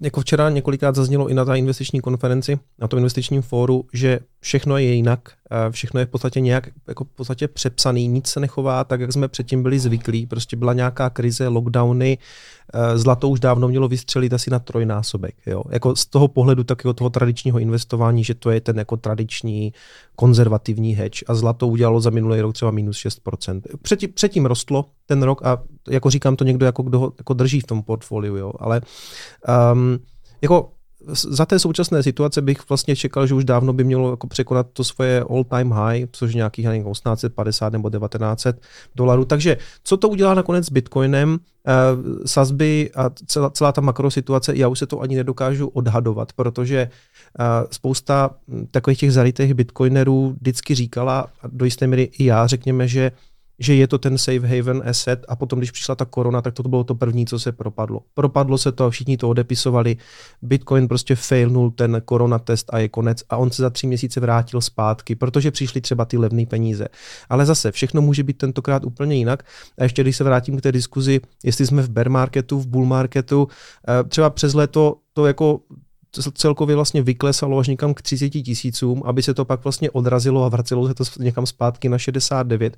Co to udělá teďka? Můžeme být samozřejmě v bear marketu, můžeme klesat dál, můžeme jít prostě nízko, můžeme jít na to minulý all time high na 20 tisíc, třeba se to propadne pod to, to se předtím třeba historicky moc nestávalo, že by to šlo pod, to minulý, eh, pod ten minulý, eh, to all time high z toho minulého cyklu. I to můžeme samozřejmě vidět, to jako nikdo neví. Já bych si spíš typl, že se to ještě jako jak zmátoří a že normálně jako budeme pokračovat, protože všechno je jinak. Jo. Ten čtyřletý cyklus byl nějakým způsobem porušený, nebo to, co jsme tam všichni sledovali. Takže teďka bych řekl, že jsme spíš v takovém limbu a nikdo ti nic moc neřekne. A čekáme prostě, jak dopadne tapering, jak dopadnou sazby, jak dopadne ta geopolitická situace. Pro mě ale to neznamená tak, že bych teďka ten Bitcoin začal pouštět a prodávat. Spíš to bude znamenat, že budu mít moc, vlastně možnost jako nakupovat na lepších cenách. To je jako z toho hodlerského hlediska, a nebo to, to, o čem mluvil Kuba, že vlastně ti tam roste ta skupina těch lidí, která tomu dlouhodobě věří fundamentálně jako spoření, protože jiný spoření v podstatě už nemáme. Jako teďka psal Dominik Staroukal výborný článek o tom, že jsme vlastně zničili spoření. Hmm. Protože když máš inflaci prostě tam, kde ji dneska máš a nemáš žádný produkt na trhu, který by vůbec jenom dorovnal inflaci, eh, spořící účty jsou úplně mimo, ten nejlepší má třeba myslím 2,5% nebo nevím co. Teďka. Kolem 3 se pohybují. No. no. Takže prostě ty se nedorovnáš ani té inflaci. A teď vlastně uh, jako Ideálně je tak vzít si jako třeba hypotéku, ale v, ale v případě, že ji nepotřebuješ v podstatě, jo, protože pak si vlastně půjčuješ zadarmo. A je to, celý jsme to převrátili úplně na hlavu, nedává to vůbec smysl. A dneska vlastně i běžným normálním lidem, kteří se o to nezajímali, vlastně všichni spou do hlavy a do jisté míry mají samozřejmě pravdu, že musí investovat, že všichni musí investovat. Já se ptám, jestli skutečně všichni musí investovat, protože dřív prostě ty jsi tomu třeba nechtěl rozumět, jo? ty jsi prostě chtěl, ty jsi chtěl naspořit nějaký peníze, dát si je na účet, kde prostě tě aspoň nežrala takhle strašně moc ta inflace. Jo. Jako já myslím, že investovat je samozřejmě správný, jenom mám strach, jestli jsou toho všichni úplně jako mm, schopní a jestli to prostě zvládnou. No. Máš pravdu, Vojta Roček napsal na Twitter, a to se mi hrozně líbilo, stát rozbil peníze a teďka, z nás, teďka nás vlastně nutí dělat...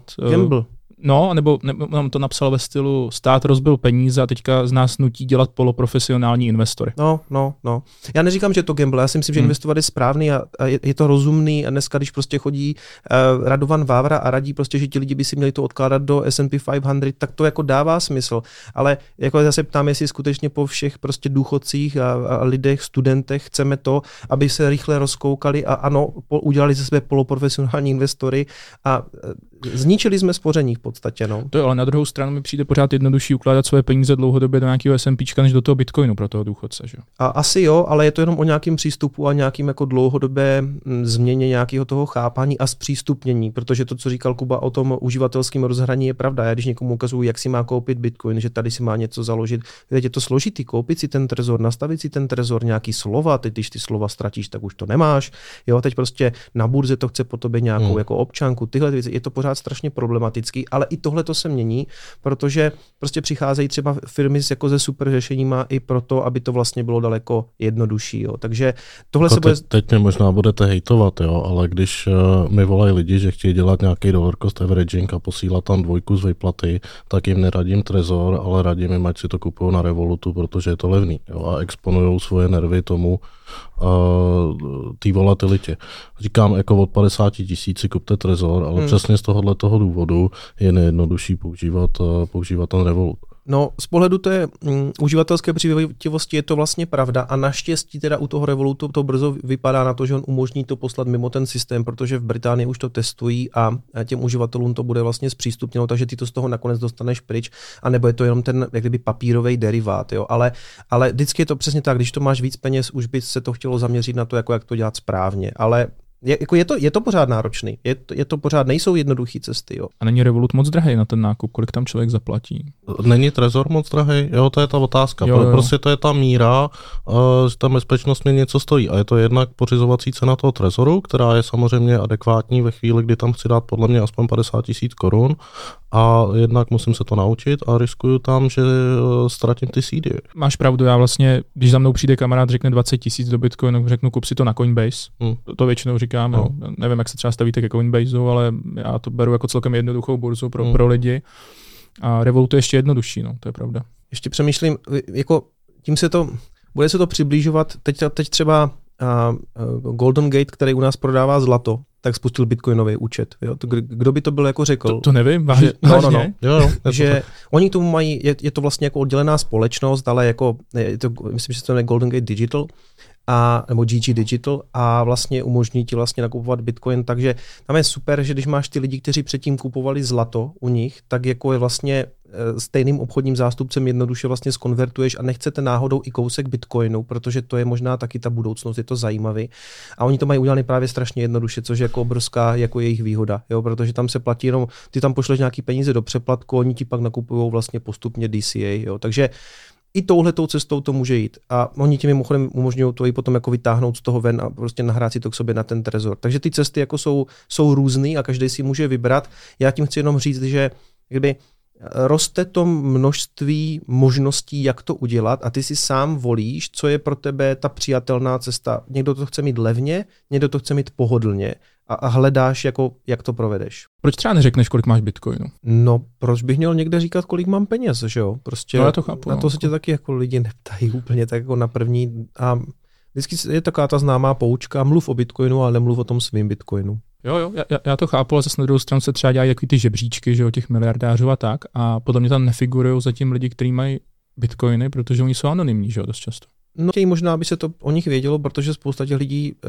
si myslí, a je to podle mě pravda, že jednou to bude mít daleko větší cenu, takže prostě i když dneska hm, to, to, co třeba o mě ví, že já jsem dostal ten velký donate jako je toho jednoho bitcoinu, tak se to hold jako ví a já jsem to jako zveřejnil, protože to bylo, byla to zajímavá informace, řekněme, nebo jako Um, byl to takový pěkný příběh, víš, já jsem začal dělat ten kanál a pak mi to tam někdo hodil, ten Bitcoin, ale on jednou může mít jako velkou cenu a pak jsem, pak možná budu muset popřemýšlet, jak to, co, co s tím, jo, ale zatím jako vlastně v době, kdy jsem to dostal, tak, tak ten Bitcoin odpovídal třeba 200 tisícům, dneska je to ale milion, no, tak prostě musíš s tou informací nějak pracovat.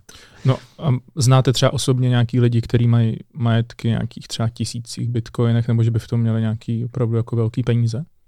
Myslím si, že vím, že takový lidi třeba existují, nebo ale rozhodně bych je třeba nemenoval. Ne, ne, to, to ani nechci, ale jenom jestli třeba se s takovými lidmi jako stýkáte, nebo jestli jste se s nimi třeba bavili. Nějaký takový znám, asi. No, myslím si to. Vlastně to nemám potvrzený, protože oni o tom taky nemluví. ale, ale myslím si, že někteří z nich eh, ne, nemají třeba úplně jenom jako jeden bitcoin. Právě moje zkušenost s financí je taková, že čím bonitnější nebo bohatší člověk, tak on je jako skrom, jsou hrozně skromný ty lidi, abych to vůbec třeba netypnul a, hmm. a jsou úplně obyčejný, úplně v pohodě a pak lidi, kteří mají právě relativně málo peněz oproti těm bohatým, který znám, tak eh, se tváří, jako, že jich mají vlastně víc. No.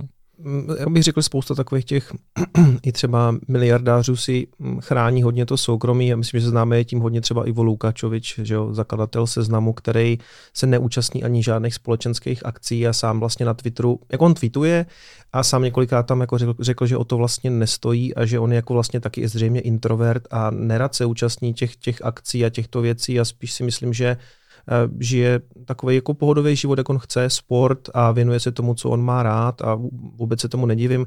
Je, je pravda, že hodně řekněme, těch bohatých lidí eh, to nepotřebuje dávat najevo, jsou spokojeni se svým životem a naopak máš v tom protikladu takový ty mm, pseudo-celebrity třeba na TikToku, takový ty typky, které prostě ukazují ty vějíře těch peněz a, a, ty, a ty Mercedesy a spíš jako lákají lidi do nějakých jako podvodů a nesmyslů a takovým lidem bych prostě samozřejmě vůbec nevěřil. Ani, ani, ani to bohatství moc nevěřím, že pak zjistí, že ty auta mají na leasing, ani nejsou jejich a, a ty vějíře těch peněz prostě možná mají, ale ne, ne, ne, nevysílá to podle mě ani dobrý signál.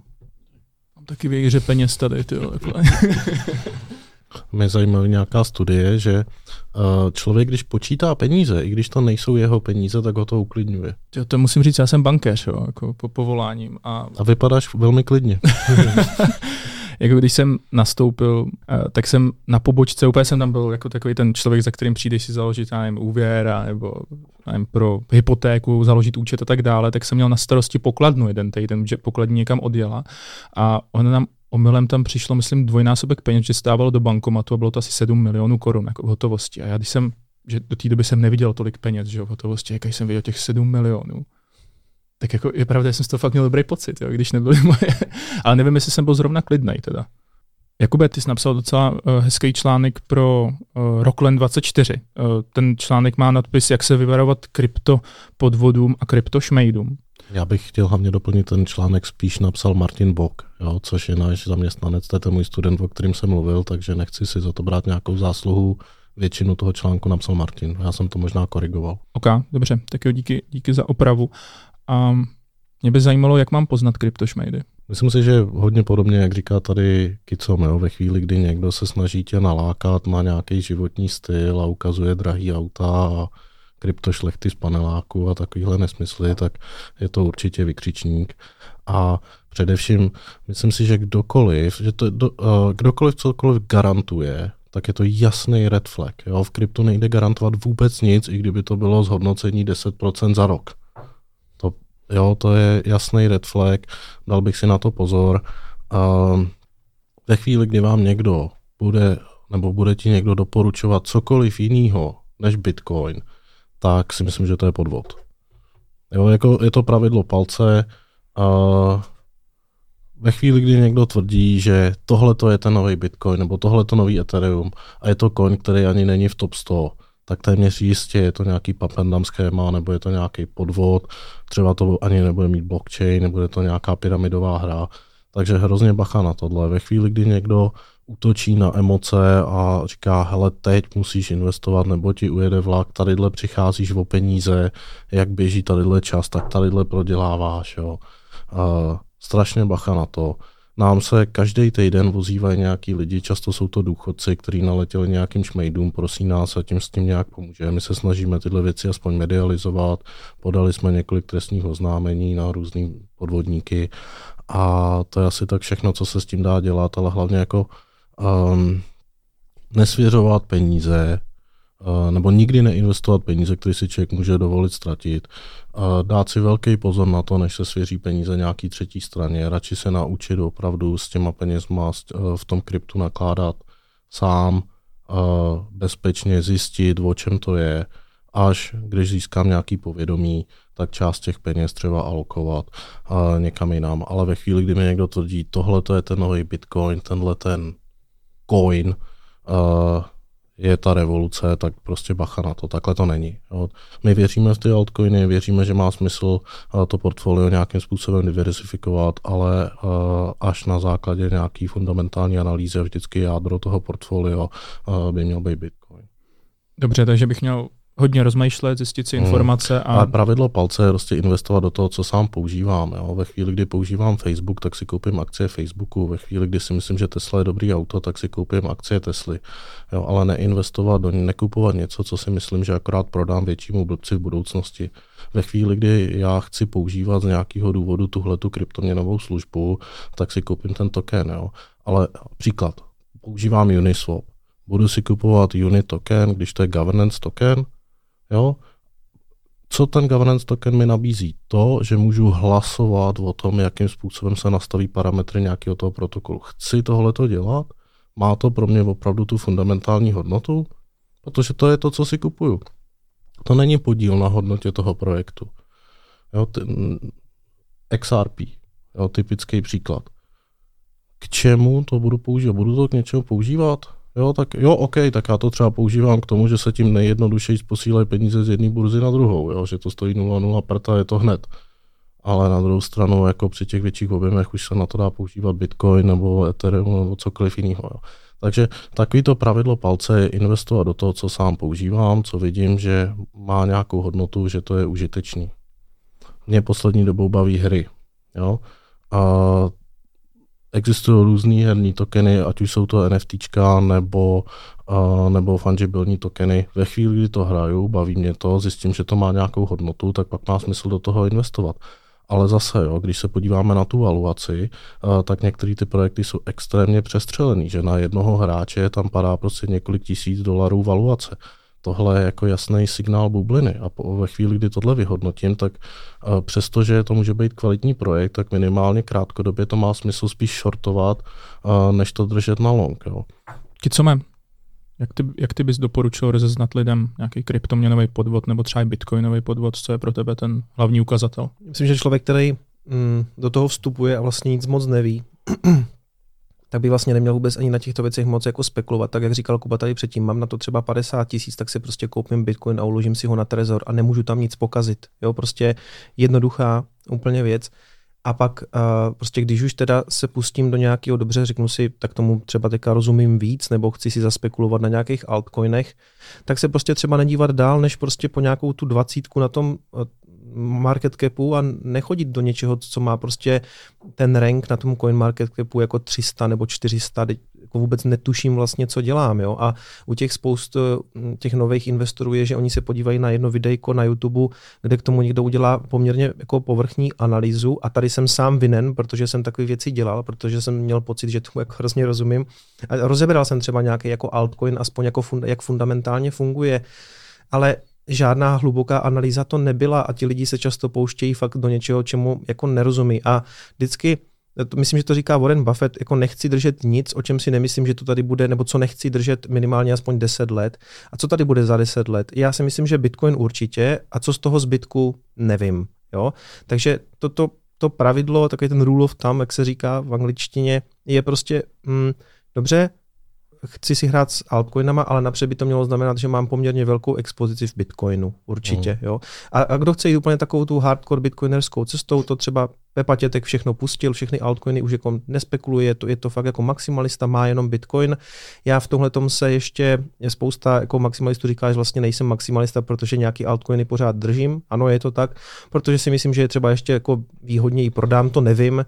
U spousty věcí se mi to povedlo, u spousty věcí se mi to jako nedaří do teďka, prostě držím třeba ten Litecoin, který jsem jako kupoval a on vyletěl a, nebo, a pak, pak zase spadl, pak zase vyletěl a teď zase stojí nějakých jako těch 120 dolarů nebo něco takového. A kdybych tohleto svoje, řekněme, to, to, to, co mám v tom Litecoinu, držel historicky v Bitcoinu, tak bych udělal daleko líp, jo, co se týče nějakého dolarového zhodnocení.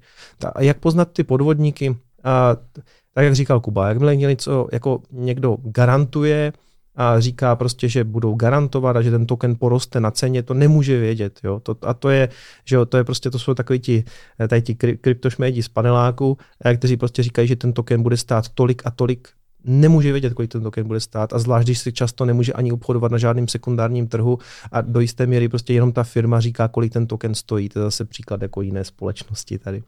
Jo, no, no přesně, tohle likvidita je taky hrozně důležitá. Ve chvíli, kdy vám někdo slibuje, že ten token půjde na burzu a pak se ukáže, že ten ERC20 token má dokonce zakázaný převody, jo, takovéhle věci existují. Prostě věci, které se neobchodují na Binance, nebo na Coinbase, nebo FTX, nebo aspoň na KuCoinu, bych vůbec jako vyřadil z hledáčku. Uh, bacha potom na to, když se svěřují peníze nějaký třetí straně, tak tam hrozně velký red flag je, když to má sídlo v nějakým jako pofiderním ostrovním státě, uh, gramatické chyby na těch webovkách a takovéhle věci, když ty lidi jsou nedohled, nedohledatelný, když se tváří jako něco, co nejsou, jo? když ten projekt je jako clearly větnamský, ale jsou tam všude grafiky z Londýna, usměvavých bílých lidí a tak, prostě to je skemy. Jo?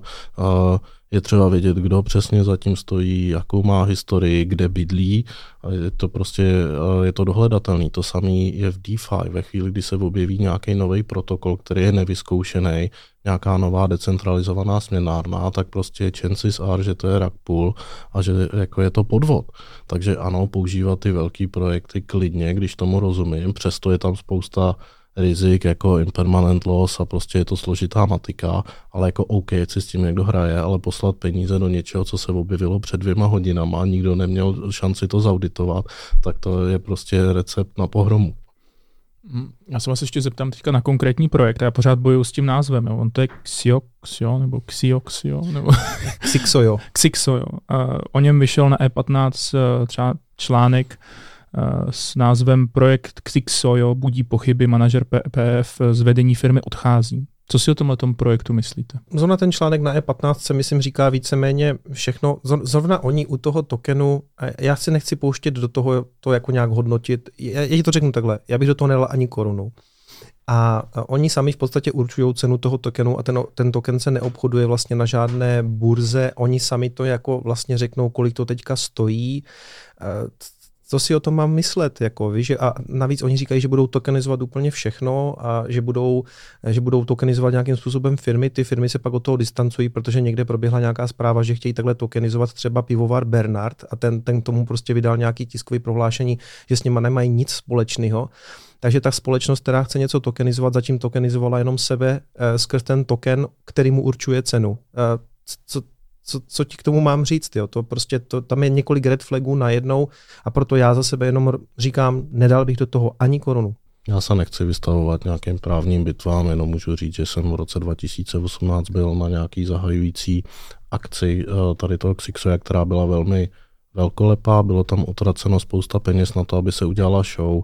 Já si osobně myslím, že když se uh, příliš velká pozornost dává na tu show a na ten marketing a na to, aby se to dostalo k lidem, uh, tak ty peníze potom chybí někde jinde. Jo? A myslím si, že hlavně ta pozornost a energie tvůrců toho projektu potom chybí někde jinde a je jedno umění uh, něco někomu prodat a druhý umění je tvořit nějaký kvalitní produkt. A málo kdy se stane, že by tyhle věci byly spojené dohromady. Proto uh, pro mě velká cirkusová show je spíš varování, a pokud nějaký projekt eh, budí pochyby a mluví se o tom, že to budí pochyby, tak moc nechápu jako uh, motivaci toho člověka vůbec to zvažovat uh, ve chvíli, kdy mám prostě alternativy, které ty pochyby nebudí. Rád bych se přesunul o těch podvodů k té úplně nejdůležitější otázce. Kubo, jak mám vydělat na kryptoměnách? Myslím, na altcoinech a jaký bys třeba, nebo jaký ty sám máš portfolio? Ve chvíli, kdy se mě někdo zeptá na tuhle tu otázku, tak uh, mu spíš řeknu, ať to radši nedělá, jo? že samotný tenhle ten mindset uh, je zrádný a spíš je to cesta do pekla, jo? protože to směřuje k tomu, že tady existují nějaký altcoiny nebo nějaký bitcoin a nepotřebuji o nich vědět nic jiného, než jak na tom vydělat, prostě někam nasypu peníze, je to zázračná mašina na peníze, takhle to nefunguje a to jsou přesně, když hrajou poker, tak to jsou ty ryby, které sedí u toho stolu, jo, který potom oberu. Takže radši se tohohle mindsetu zbavit, přemýšlet spíš o tom, jak ty prostředky, které mám, nějakým způsobem uchránit před uh, inflací nebo před nějakýma jinýma rizikama, které nastupují. Jo. A kdybys měl říct nějaký zajímavý altcoin, který máš v portfoliu? Ale v portfoliu máme největší množství, tam máme bitcoinu, Máme tam nějaké množství Etherea, samozřejmě máme tam tokeny třeba FTX burzy nebo Binance burzy, protože to jsou věci, které lidi používají. Poslední dobou se víc exponujeme proti herním projektům, protože to má už miliony uživatelů a myslím si, že tam bude teď největší boom v příštích měsících. A tam je zajímavý to, že člověk musí do toho daleko víc vidět, jo? že už to se nehybe celý s tím trhem a je třeba identifikovat fakt ty projekty, které mají smysl.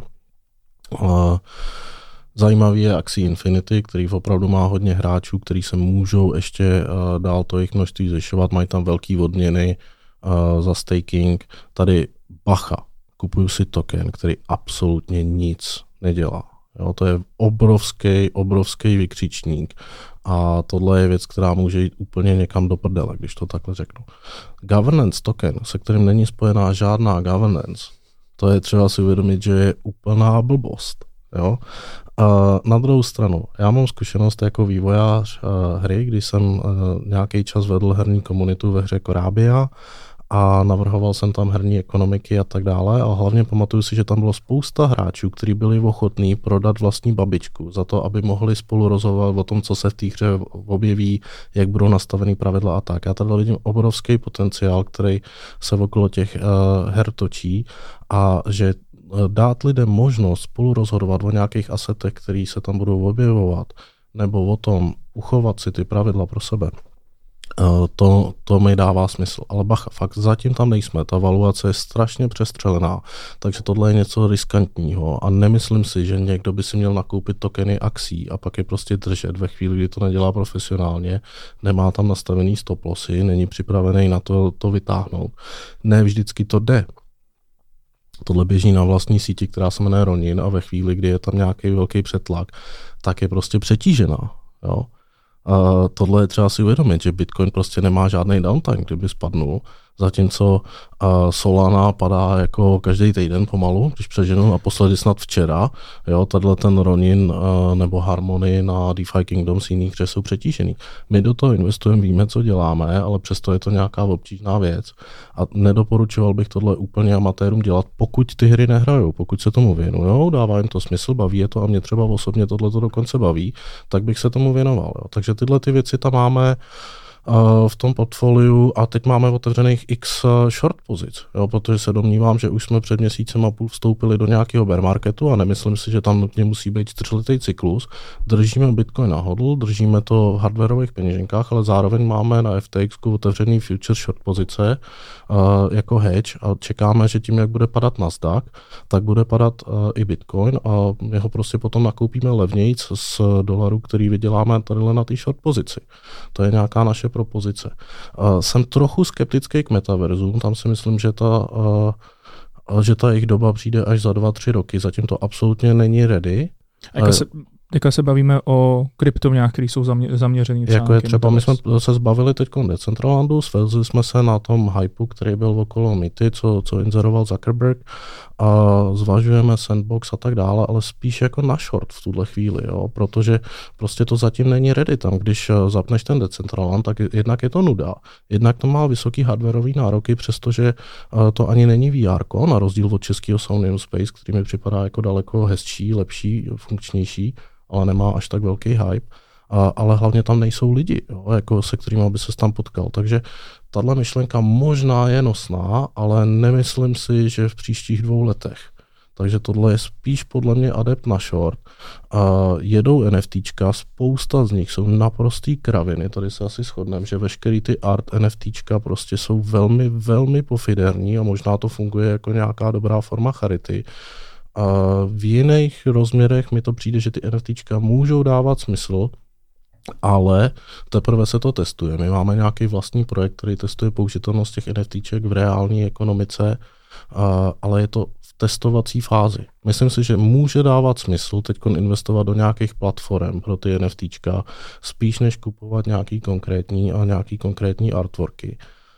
A, a to je tak zhruba, co, co mi připadá rozumný pro příští měsíce. Uf, tyjo, já teďka, když tě takhle poslouchám, tak uh, já kdybych byl třeba začátečník v kryptoměnách, tak si sám nakoupím ten Bitcoin. No jasně, to, to a, a skončí tím, skončí tím. A, a, a pak bych tak. asi skončil no. a pak tohle, o čem všem si mluvil, tak bych asi nechal profesionál. Ne, nejhorší, je, nejhorší je opravdu na tom, že někdo se tam rozkouká, teď ho celý ten svět fascinuje a začne kupovat úplně nesmyslné věci, který vidí na nějakém YouTube kanálu nějakého šíleného Schillera. Tady jsou skvělý YouTube kanály, jako má Kicom, já mám rád Martina Gregora ze Zaujal, má, mám rád uh, toho Gaje z Coinbiro, jo, uh, jsou rozumný YouTube kanály.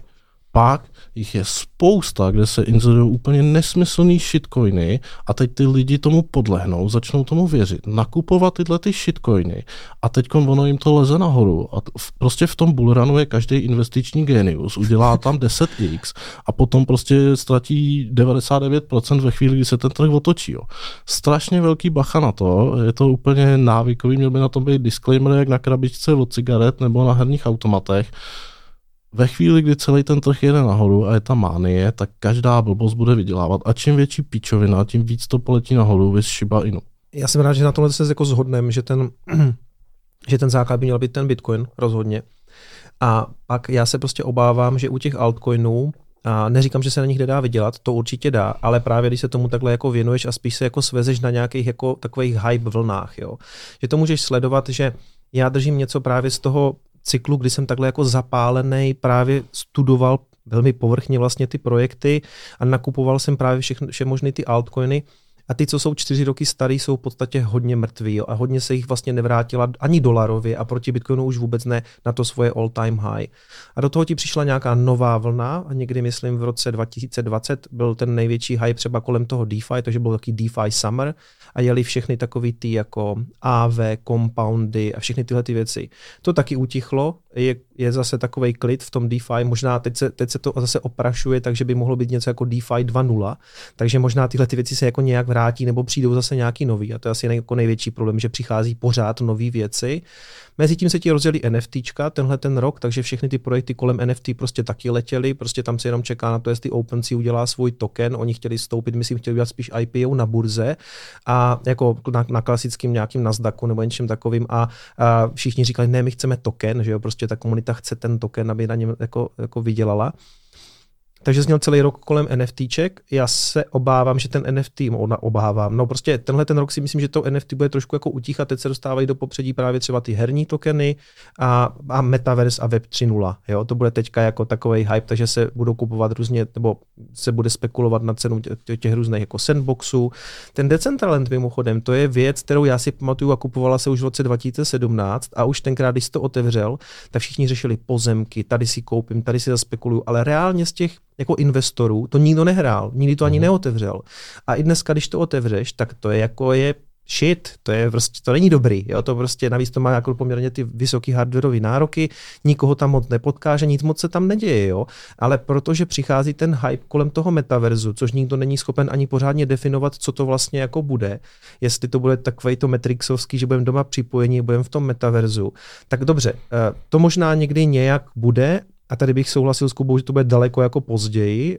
Kuba říká tři roky, abych si spíš typl tak třeba pět let. A zase na koho je to jako zaměření? Jako třeba ta představa toho Zuckerberga s tou metou je, že vlastně všichni tam jako tak trošku směřujeme a všichni budeme částečně komunikovat v nějakém tom virtuálním prostoru. A já to spíš vidím tak, že já nechci vypadat jako nějaký uh, úplně totální skeptik na, na VR, protože sám jsem třeba bráchovi koupil k narozeninám Oculus a je to sranda, to VR, ale pro nějaký specifický použití. Já myslím, že jako Beat Saber je prostě super hra, jo. To je, to je perfektní. Jenom si prostě nemyslím, že ty, když budeš chtít jako mm, nějakým způsobem interagovat s internetem, tak si budeš muset nasazovat brýle. Jo? I když ty brýle postoupí a bude to hardwareově lepší, tak dneska je ta pohoda, že ty nejseš tolik vlastně připojen. Lehneš si do postele, vezmeš si telefon, na chvilku si sjedeš nějaký TikTok nebo Instagram a zase to položíš.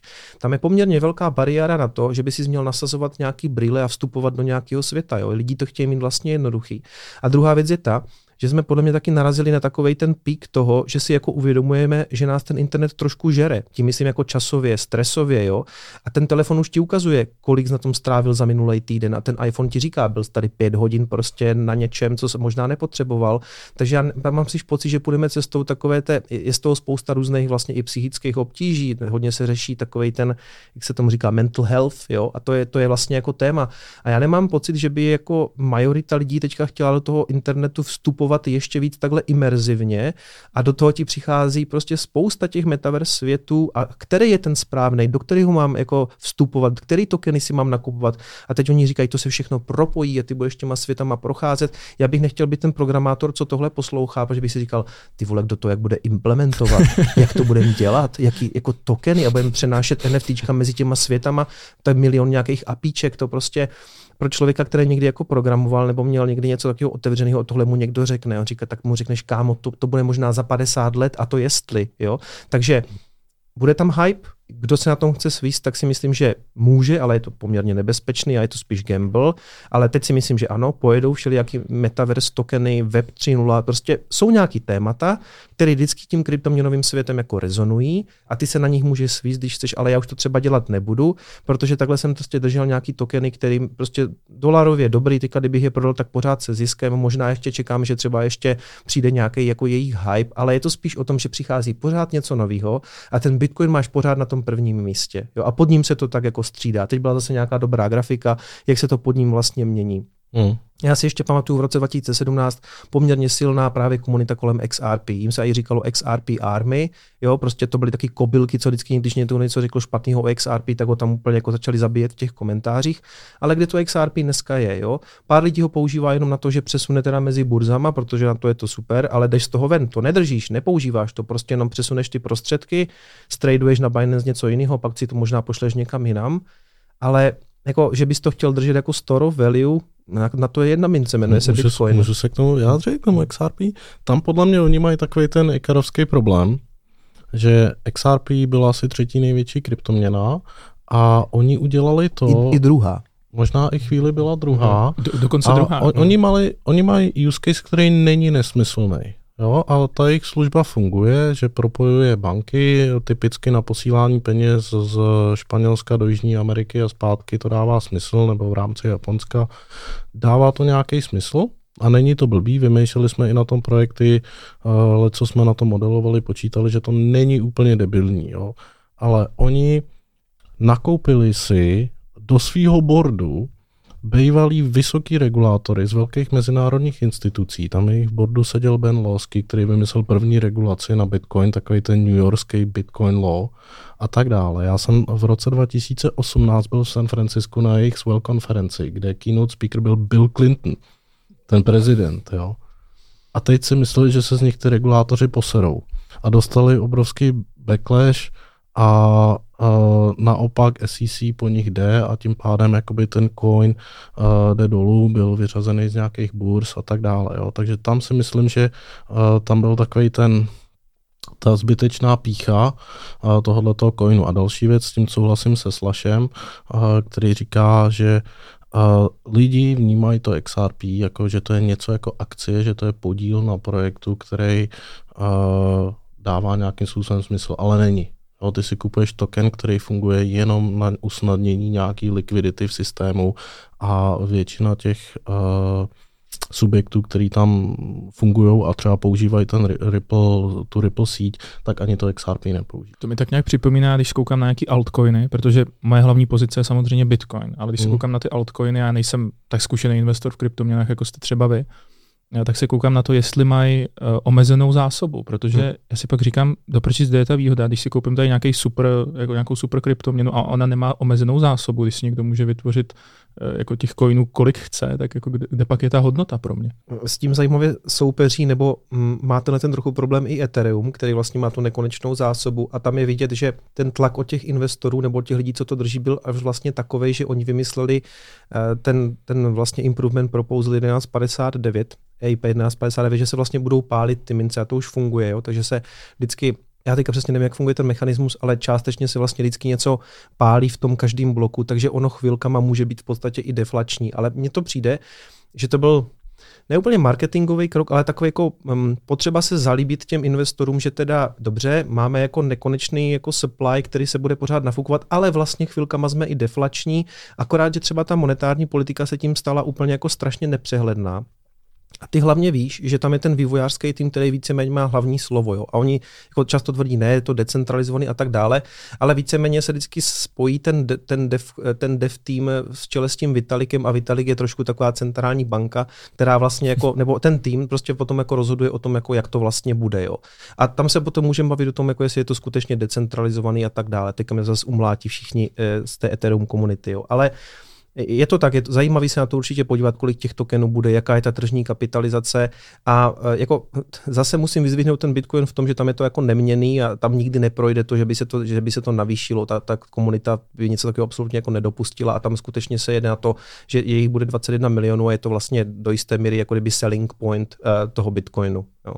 Jako nic proti tomuhle, ale je to trošku uh, jako ten stack to flow model. Jo že nabídka je jedna věc, ta poptávka je druhá věc a poptávka po těch eterových službách je obrovská a je viditelná v tom, jak rostou ty poplatky. To, že rostou ty poplatky, je důkaz toho, že je tam velká poptávka po využívání té sítě a teď jednotlivý projekty, které se skutečně používají, tak si třeba vytváří vlastní uh, chainy, vlastní druhý vrstvy a jenom občas se nějaký snapshot zapíše na to Ethereum a pak se třeba historie napíše na Arweave a snažíme se tady vyřešit to škálování. Myslím si, že je to na dobré cestě, ale to Ethereum teď funguje uh, jako nějaká uh, důvěryhodná vrstva, důvěryhodná nezměnitelná databáze, do které se dá něco zapisovat a tu důvěru to tam má. Samozřejmě všechno je to na vodě, a máš pravdu v tom, že je nepřehledná tahle ta nabídka. Já jsem taky jako ztratil ponětí o tom, jak to teda funguje a nevím, jestli teda je to inflační nebo deflační nebo tak, ale ať už je to inflační nebo deflační, tak ta nabídka se mění poměrně málo a stejně záleží na tom potom, kolik si toho lidi budou držet na hardwareových peněženkách a jak velká část nabídky je skutečně na tom trhu. A pak je tam celá druhá půlka tohoto problému, což je ta poptávka. A my vidíme, že ta poptávka roste s tím, jak rostou ty poplatky. Jo? Takže uh, má to dvě mince, je to trošku komplexnější problém. Bitcoin má velkou výhodu v tom, že je srozumitelný. Já říkám, Bitcoin podle mě se prosadil v tom, že je rezervní aktivum nebo uchovatel hodnoty a myslím, že ani dneska nemá konkurenci. Dřív se každý, do nějakého roku 15-16 se každý nový projekt snažil být lepší Bitcoin, lepší peníze a tak dále. Dneska to všichni vzdali, snaží se být lepší Ethereum, dneska už snad ani to ne. Jo, spíš se snaží být prostě lepší škálovatelný řešení napojení na Ethereum, takže i když vznikne nějaký uh, nový layer one, jako první vrstva nový blockchain, tak je EVM compatible, tak aby ty smart kontrakty byly hmm. uh, použitelné nebo byly kompatibilní s Ethereum, takže když mám nějakou službu, tak najednou mi běží teda OK na Ethereum a zároveň může běžet třeba na Fantomu. Jo. A nebo něco postavím na Polygonu, tak ale aby teda to celý bylo srozumitelný s tím Ethereum a služby, které už běží na Ethereum nebo byly pro něj postavený, tak tam můžu snadno migrovat. Tam se bude podle mě taky hodně spekulovat letos, um, ty druhé vrstvy Etherea prostě buď už mají token, nebo se čeká na to, že ten token pustí, jakže ho budou mít, takže lidi to třeba i spekulativně používají, aby potom ten token dostali. A ta základní vrstva aktuálně je dost nepoužitelná. Na Ethereum ty poplatky jsou fakt vysoký. Ale pravda, abych byl jako fair, to se stalo historicky i Bitcoinu. Já si to pamatuju na ty Vánoce 2017, když jsem chtěl něco převízt Bitcoinu, tak mi to stalo třeba pětistovku nebo 400 korun. Jo. To, mezi tím se to jako vyřešilo, částečně se to odmigrovalo na Lightning Network. Bitcoin má ještě výhodu v tom, že tam je v podstatě ta majoritní druhá vrstva Lightning Network a všichni se na tom tak jako zhodli a funguje to, platí se tím, jako mě v e-shopu tím prochází normálně platby, spousta lidí tím skutečně jako platí. Kolik lidí ti tam platí na tom e-shopu třeba? Eh, standardně tím Bitcoinem bych řekl, že je to dneska už skoro třeba 10%. Před Vánocema to bylo míň, protože nakupovalo hodně ženských spíš kartama těm chlapům jako ty dárky, takže to bylo jako poměrně málo. Ale takový standardní provoz je skutečně, že už třeba 10% tam jde jako Bitcoinem a primárně jako tím Lightningem. Tam byla docela výhoda spustit ten úzel, eh, což mě to, trochu jako bolelo, myslím technicky, než jsem to dal dohromady, ale byl, jako byl to dobrý krok.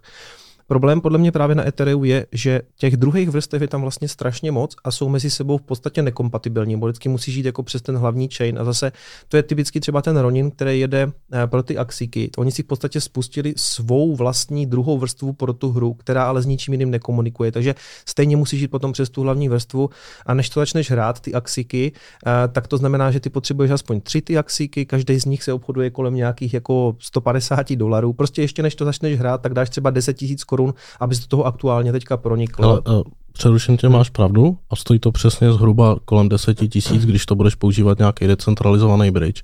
Ronin je výjimka, kde to můžu poslat přímo z Binance. Hmm. Ale nefungují tam standardní Etherové adresy, takže musím skočit na Roninový blockchain a tam zjistit, jaký je formát uh, té adresy uh, Prostě konvertuju tu etherovou adresu, kterou mám na Metamasku, do té Roninový a pak teprve to můžu nastavit do Binance. Nepíše se o tom nikde, žádná jako rada, jak se to dělá, je to e, e, jako na palici, ale jde to. Jo, dokážu tohle to udělat a strašně uživatelsky hmm. nepříjemný, ale můžu to nakonec nakoupit zadarmo, pak si za 15 tisíc korun nakoupím tři axíky, abych mohl vůbec tu hru začít hrát. Ty peníze jako o ně nepřijdu, já to můžu za těch 15 tisíc nebo 13 nebo 17 jako v budoucnu prodat stejně, ale je to velmi nepříjemný.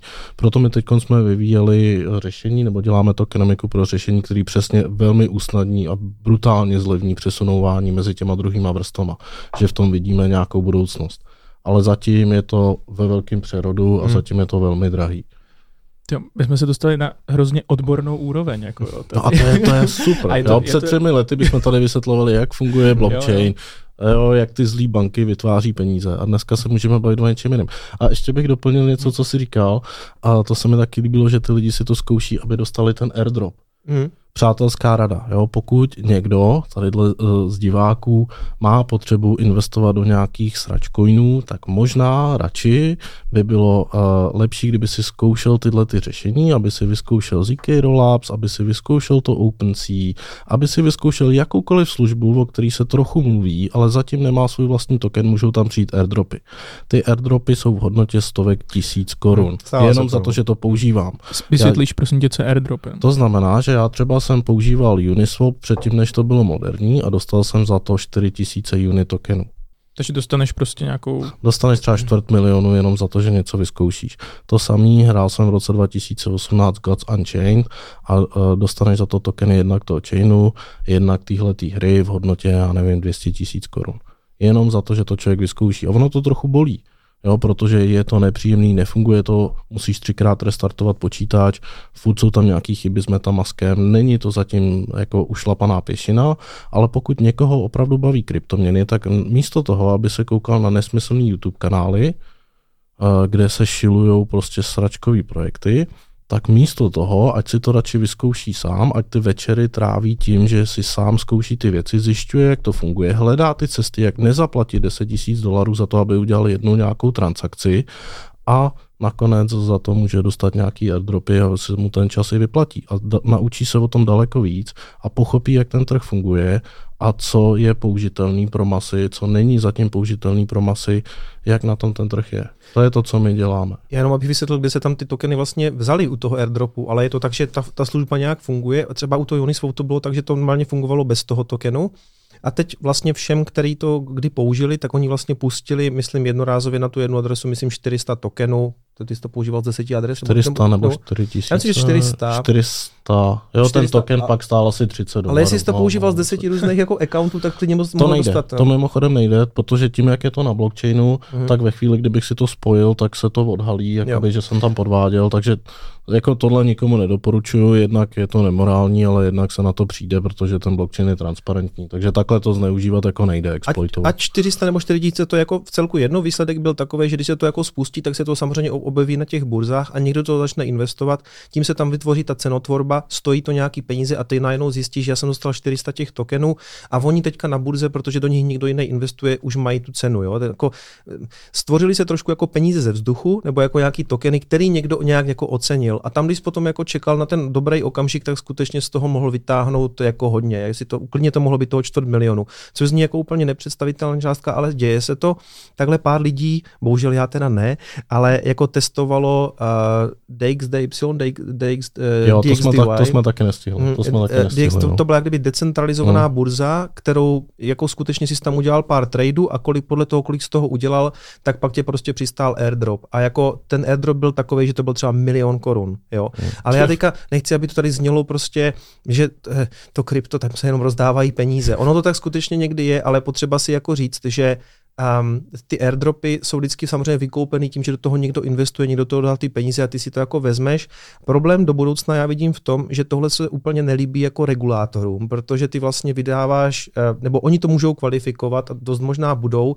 Gary Gensler na to upozorňuje jako neregistrovaný cený papír a neregistered security. Takže já, já si myslím, že dneska, co se týče právě jako regulace, ten eh, Bitcoin víceméně nikdo už nespochybňuje, nebo ten si myslím, že je v celku OK, ale myslím si, že do budoucna mají právě problém tyhle ty altcoiny, které takhle jako vydávají ty tokeny a dokud to jde, ať z toho lidi, lidi klidně jako vytěží, vyzkouší si třeba něco, co prostě ten token ještě nevydalo, dost možná se na tom dá vydělat a ideálně je to potom zlikvidovat právě třeba do Bitcoinu nebo to nějak jako, aloko, jako loknout si nějaký, aspoň část toho profitu. Třeba já si myslím, že ideální cesta je dostanu airdrop, super, tak půlku si buď vyberu do fiatu nebo do bitcoinu a půlku si třeba nechám, protože nikdy nevíš, že si to třeba nevyletí.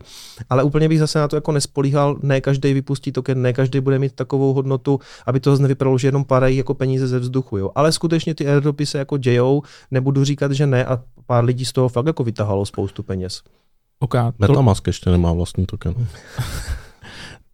OK, uh, Toto jsou celkem složitý věci třeba pro nováčka v mm-hmm, kryptu. A chápu. vy jste oba velký odborníci, že jo, zajímáte se o to dlouhou dobu a hodně. A kdybych se o to chtěl začít zajímat, tak krom toho, že třeba budu sledovat tvůj YouTubeový kanál, kde ty sám čerpáš informace? Vlastně taky na YouTube. On je to jako docela dobrý zdroj, když to umíš um, vyselektovat. Jsou ty šilovací kanály, co Kuba zmiňoval, jako je ten největší Bitboy uh, Crypto. Ten největší kanál přes milion odběratelů a ten člověk neví, co říká, neví, co dělá, je to hlupák. Jo? Je to prostě, nechá si zaplatit šilování těch projektů, to znamená jako nějaký marketing, oni mu pošlou nějaký tokeny, on to tam zmíní a protože on má ten obrovský dosah a to je jako druhý problém, že dneska ti youtubeři, influenceri mají obrovský vliv na to, když něco prostě kváknou a ono se to nakoupí jednu dobu a to nemám úplně potvrzený, ale vlastně třeba Ivan on Tech, který ho považuji spíš za ty lepší, on už teď katolik jako nedělá, tak měl placenou skupinu nebo nějaký takový placený program, kde se jako spekulovalo o tom, že on pustí vždycky jako nějakou informaci předem tomu placenému programu a další den na tom na streamu bude mluvit. Jo. Nevím, jestli on konkrétně to dělal, ale jsou potvrzeny spíš jiný případy lidí, kteří to takhle jako dělali a tím dosahem samozřejmě jako pumpovali ten coin. Jo. Nechci tady Ivanovi eh, křivdit, já to fakt nevím, protože ho považuji za ten jako jeden ze solidnějších kanálů. Pak se, pak se trošku jako urval, jako že začal už na můj vkus jako hodně shitcoinit a tuhle informaci nemám ověřenou. Spíš vím, že to tak jako funguje jinde a je na to potřeba dávat pozor. Takže musíš jako selektovat. Já už o tom třeba o těch altkonech ani moc nechci mluvit, protože um, se ti lidi můžou fakt jako jednoduše spálit. Jo? Já prostě něco řeknu, že by to mohla být jako třeba zajímavá nějaká investice. Sám to už ani nedělám, protože na to nemám čas a vlastně eh, hodně se vlastně jako věnuju tomu Bitcoinu. Ale třeba jako dobrý kanál na altcoin je třeba Coinbiro, to tady zmiňoval toho, toho Gáje. To je, myslím, už taky milionový kanál, myslím, že milion odběratelů. On ti udělá takovou povrch, povrchní analýzu, může si o tom jako něco zjistit. A vlastně vlastně um, se můžeme bavit o tom, jako, že ten zdroj jako toho, toho dubka jako není špatný, to není, jenom to, jenom to musíš jako vyselektovat, jo. Takže uh, ten Coinbiro, teď přemýšlím, jestli něco takového jako dobrýho, hm, přemýšlím u těch altcoinů, je to takový jako složitý. Vl- to je na Bitcoin, jako cokoliv vás napadá, kde čerpat informace. Já bych doporučil Bitcoinový kanál. Ten je Pro dobrý. nováčky určitě. Ten je Hlavně dobrý. To jsi opravdu, jak na tom začít. Ne, ale jakoby, to jsou věci, na které já se dívám, nebo kolegové se na to dívají určitě. A to zaujalo má v Česku. Kryptomates je v pohodě v Česku. Taky dobrý kanál, to Coinbiro a Ivan Ontek je poslední, na co se občas ještě tak podívám. Já z těchto těch kanálů. Pak můžu doporučit naše kurzy na vaše E ve chvíli, kdy jste student vaše E, tak doporučuji, je to zábavný. A kdyby se chtěl přijít podívat i jako nestudent, Um, no, tak uh, já nevím, jak to teď funguje s tou akademickou půdou, jestli se tam smí jen tak chodit. Um, budeš vítaný asi. Jenom ještě, Out of the record, jako tam samozřejmě budeš vítaný, já moc rád tě uvidím a, a nebo tě můžu pozvat jako hosta do a, některého z těch našich uh, kanálů. Ty jsi tam ještě nebyl, větě, jako host. Asi ne. Takže tě taky moc já jsem rád- takový takže tě problematický taky moc tím, rád pozvu. Děkuju. Já, já jsem Díky. taky problematický tím, že jsem jako z Prostějova, ale jako vždycky se to dá nějak jako zařídit. Uh, já jsem chtěl jenom jednu věc. Mám pocit, že u některých těch kanálů um, vymizela jako skepse. Jako já jsem, já jsem spíš skeptik a dneska už tomu přístupu, a dřív jsem nebyl, jo. A byl jsem hodně dlouho skeptický samozřejmě i k Bitcoinu. A vlastně je to dobře, jo. Ty si musíš těma skeptickýma otázkama nakonec odpovědět, jako jestli to dává smysl, jestli je to dobrý. A dlouho mi trvalo, než jsem si k tomu Bitcoinu došel, protože všechny ty skeptické otázky jsem si vlastně poškrtal a řekl jsem si, aha, jako to je dobrý. Ale teď mám pocit, že u těch altcoinů si málo kdo prostě klade ty otázky. Kde, kde u těch her se berou všechny ty peníze, které se vyplácejí těm hráčům? No od těch nových investorů. A je potřeba si to pokládat a, přistupovat k tomu vždycky s tou skepsí. Jo. A jsem rád, že na tomhle se jako zhodneme. A um, já vůbec netvrdím nebo nespochybnuju to, že na těch věcech se dá vydělat, ale vždycky si řeknu, dobře, asi to moc jako dlouhodobě smysl třeba nedává, nebo dává, ale teď to te, můžu do toho třeba zainvestovat a, a třeba když mi to něco vydělá, tak to radši vyberu a pak už jako moc nespekuluju. Jo. Ale, ale přicházet k tomu s tou skepsí skutečně, ke všemu. Herní průmysl je druhý největší zábavní průmysl na světě. Jo, hnedka po televizní reklamě. Takže tam ty perspektivy jsou obrovský, ale zatím je to bublina. A je to kvůli tomu, že to není user-friendly. Ve chvíli, kdy ty lidi tohle budou používat bez toho, že by to byli nadšenci do nějakých kryptoměn a už byli seznámení s tím, že umí používat Metamask a takovéhle další věci, ale stáhnou si aplikaci do telefonu, kde ani nebudou vědět o tom, že to funguje na nějakém blockchainu, tak pak je ten trh absolutně obrovský. Takže pokud dneska máme nějaké hry, eh, které jsou overrated, tak je třeba je vnímat v eh, kontextu, že to je něco jako Pong. Jo? Je to prostě nová hra, úplně jakoby nový biznis. Budou tyhle ty konkrétní hry, které teď existují, existovat za dva roky nebo za deset let? Dost možná ne, skoro určitě ne. Já si osobně myslím, že za deset let nebude existovat ani Ethereum, jo? nebo že prostě ta šance je menší než 50% a tím, tím spíš jakýkoliv jiný altcoiny. Myslím si, že bude existovat Bitcoin, u všech ostatních altcoinů si myslím, že ta šance je pod 50%, tím spíš u nějakých nových herních projektů. Takže je třeba to vnímat, že to je něco, co se tu teď objevilo a ta valuace odpovídá celkovému potenciálu toho průmyslu, ale je třeba přesouvat ty peníze nebo ty, ty prostředky tam, kde to zrovna dává smysl. Celá ta, to, a teď nejdůležitější myšlenka, co chci dneska říct, jo. Celá ta sranda s tím, jak se emitovalo spoustu peněz a jak končí v různých projektech, je hrozně blahodárná v tom, že lidi můžou hlasovat vlastníma penězma, aka velmi upřímně a zkoušet nové metody zkoušení nějakých věcí. A můžeme tady odhalovat, co jsou různé slepé uličky.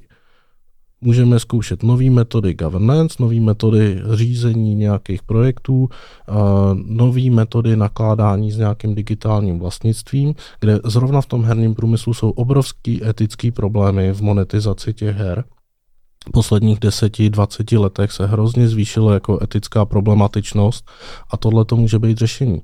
Ale já neříkám, že ty projekty, které tam teď jsou, jsou to řešení. Ale tím, že tam plynou ty peníze, tak my můžeme odhalovat, co jsou ty slepé uličky, co má nějaký potenciál a ty peníze tím, že jsou likvidní, díky tomu, že to je v kryptu, jsou likvidní a můžou se přesouvat z jedné věci do druhé, tak odhalujeme nějakou lepší cestu. A tím, že ty centrální banky nám takhle uvolnily měnovou politiku, tak tu máme určitý časový okýnko, který pomalu končí, kdy tyhle ty věci můžeme zkoušet a experimentovat. A tak je velmi dobře, že tady byl nějaký hype a bublina a něco se vyzkoušelo a můžeme eh, se posouvat. Ty jsi řekl teďka úplně dvě úžasné myšlenky. Uh, ta první byla, že lidi vlastně hlasují svýma penězma, kterýmu projektu dají svoji důvěru. A ta druhá, že si myslí, že je vlastně málo pravděpodobný, že ta šance je menší než 50%, že třeba přežije Ethereum na tož nějaký jiný altcoiny. Je.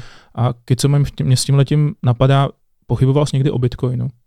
Hele, skoro ne, nebo jako um, za těch 13 let se to vlastně už extrémně posunulo. Stal se z toho v podstatě už skoro takovej mainstream. Včera jsme byli na investičním fóru, kde a před, jsem to říkal, když jsme tam byli s Pepou před pěti lety, tak jsme tam prodavači digitálních hrnců. A dneska tam jako sedí vlastně investoři, kteří mají spoustu peněz ve zlatě, půdě, eh, barácích, ve všem možným, v akcích samozřejmě, a zvožují, jestli to prostě pošlou z nějaké části i do Bitcoinu, i když tomu třeba úplně tolik nerozumí, ale už to nemůžou dál ignorovat, protože to ignorovali dost dlouho na to, aby si řekli, hele, já, mně, mně to přišlo drahý, když to stálo 10 dolarů, 100 dolarů. Teď mi to přijde drahý, když to stojí 40, dolar, 40 tisíc dolarů.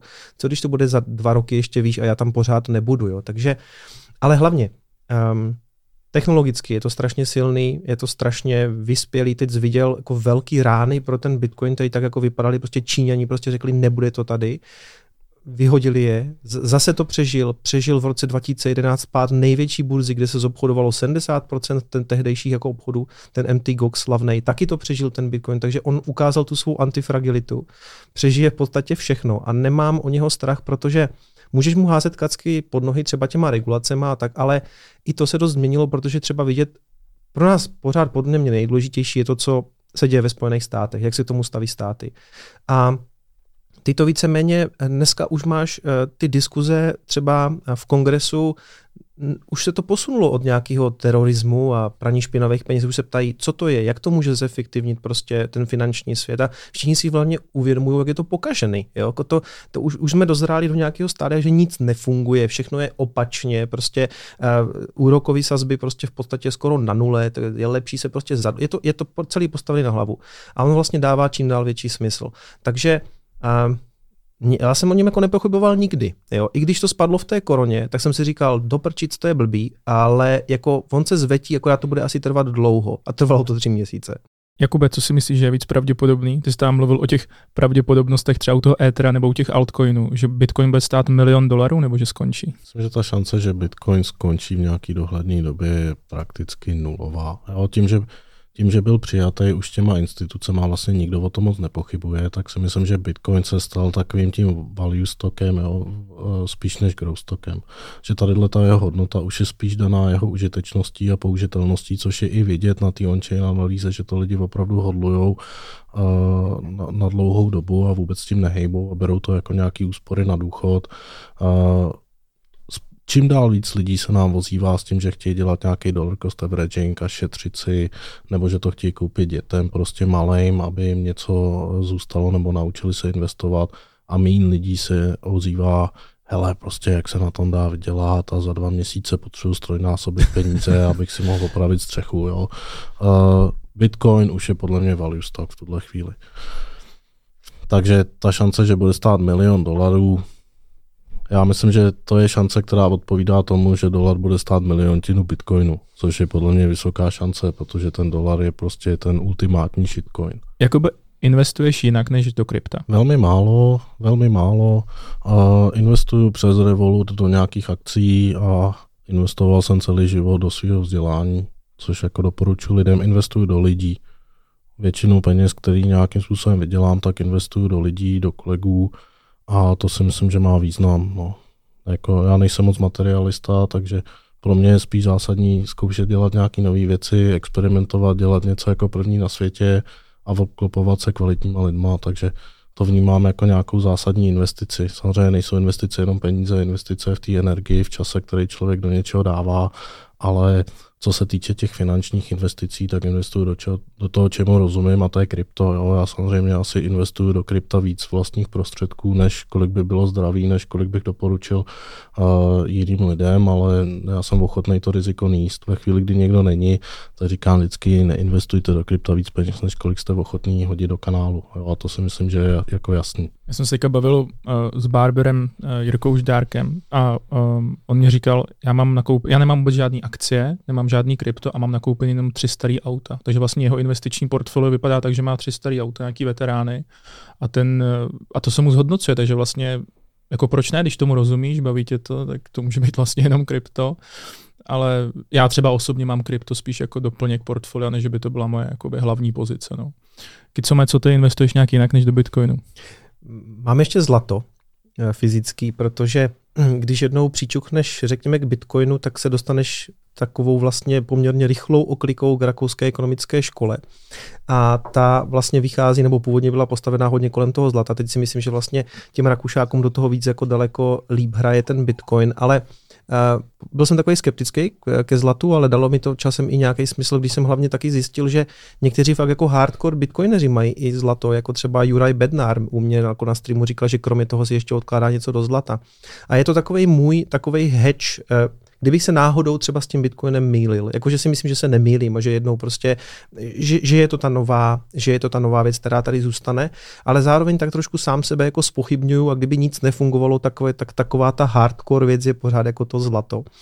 Ale Kromě toho jsem historicky měl Teslu akcie a to chci říct, že byla taková trošku jako investiční chyba v tom, že jsem to měl a mě se to jako zhodnotilo, a pak se to během té korony propadlo a neudělal jsem tu chybu, že bych to tam prodal, když to potom rostlo zpátky, tak jsem to začal jako odprodávat. Ve výsledku jsem na to vydělal, ale udělal jsem tu chybu, že neměl jsem prodat všechno. To dneska vím, měl jsem si třeba půlku nechat, jako vždycky si nechat takový ten moonback, jo, a ten moonback jsem si nenechal, ale jako v pořádku, spíš to beru jako školu a co jsem tak slyšel, i ty jako hodně zkušený investory, tak vždycky nějakou takovou chybu udělali a nějak je to jako posunulo.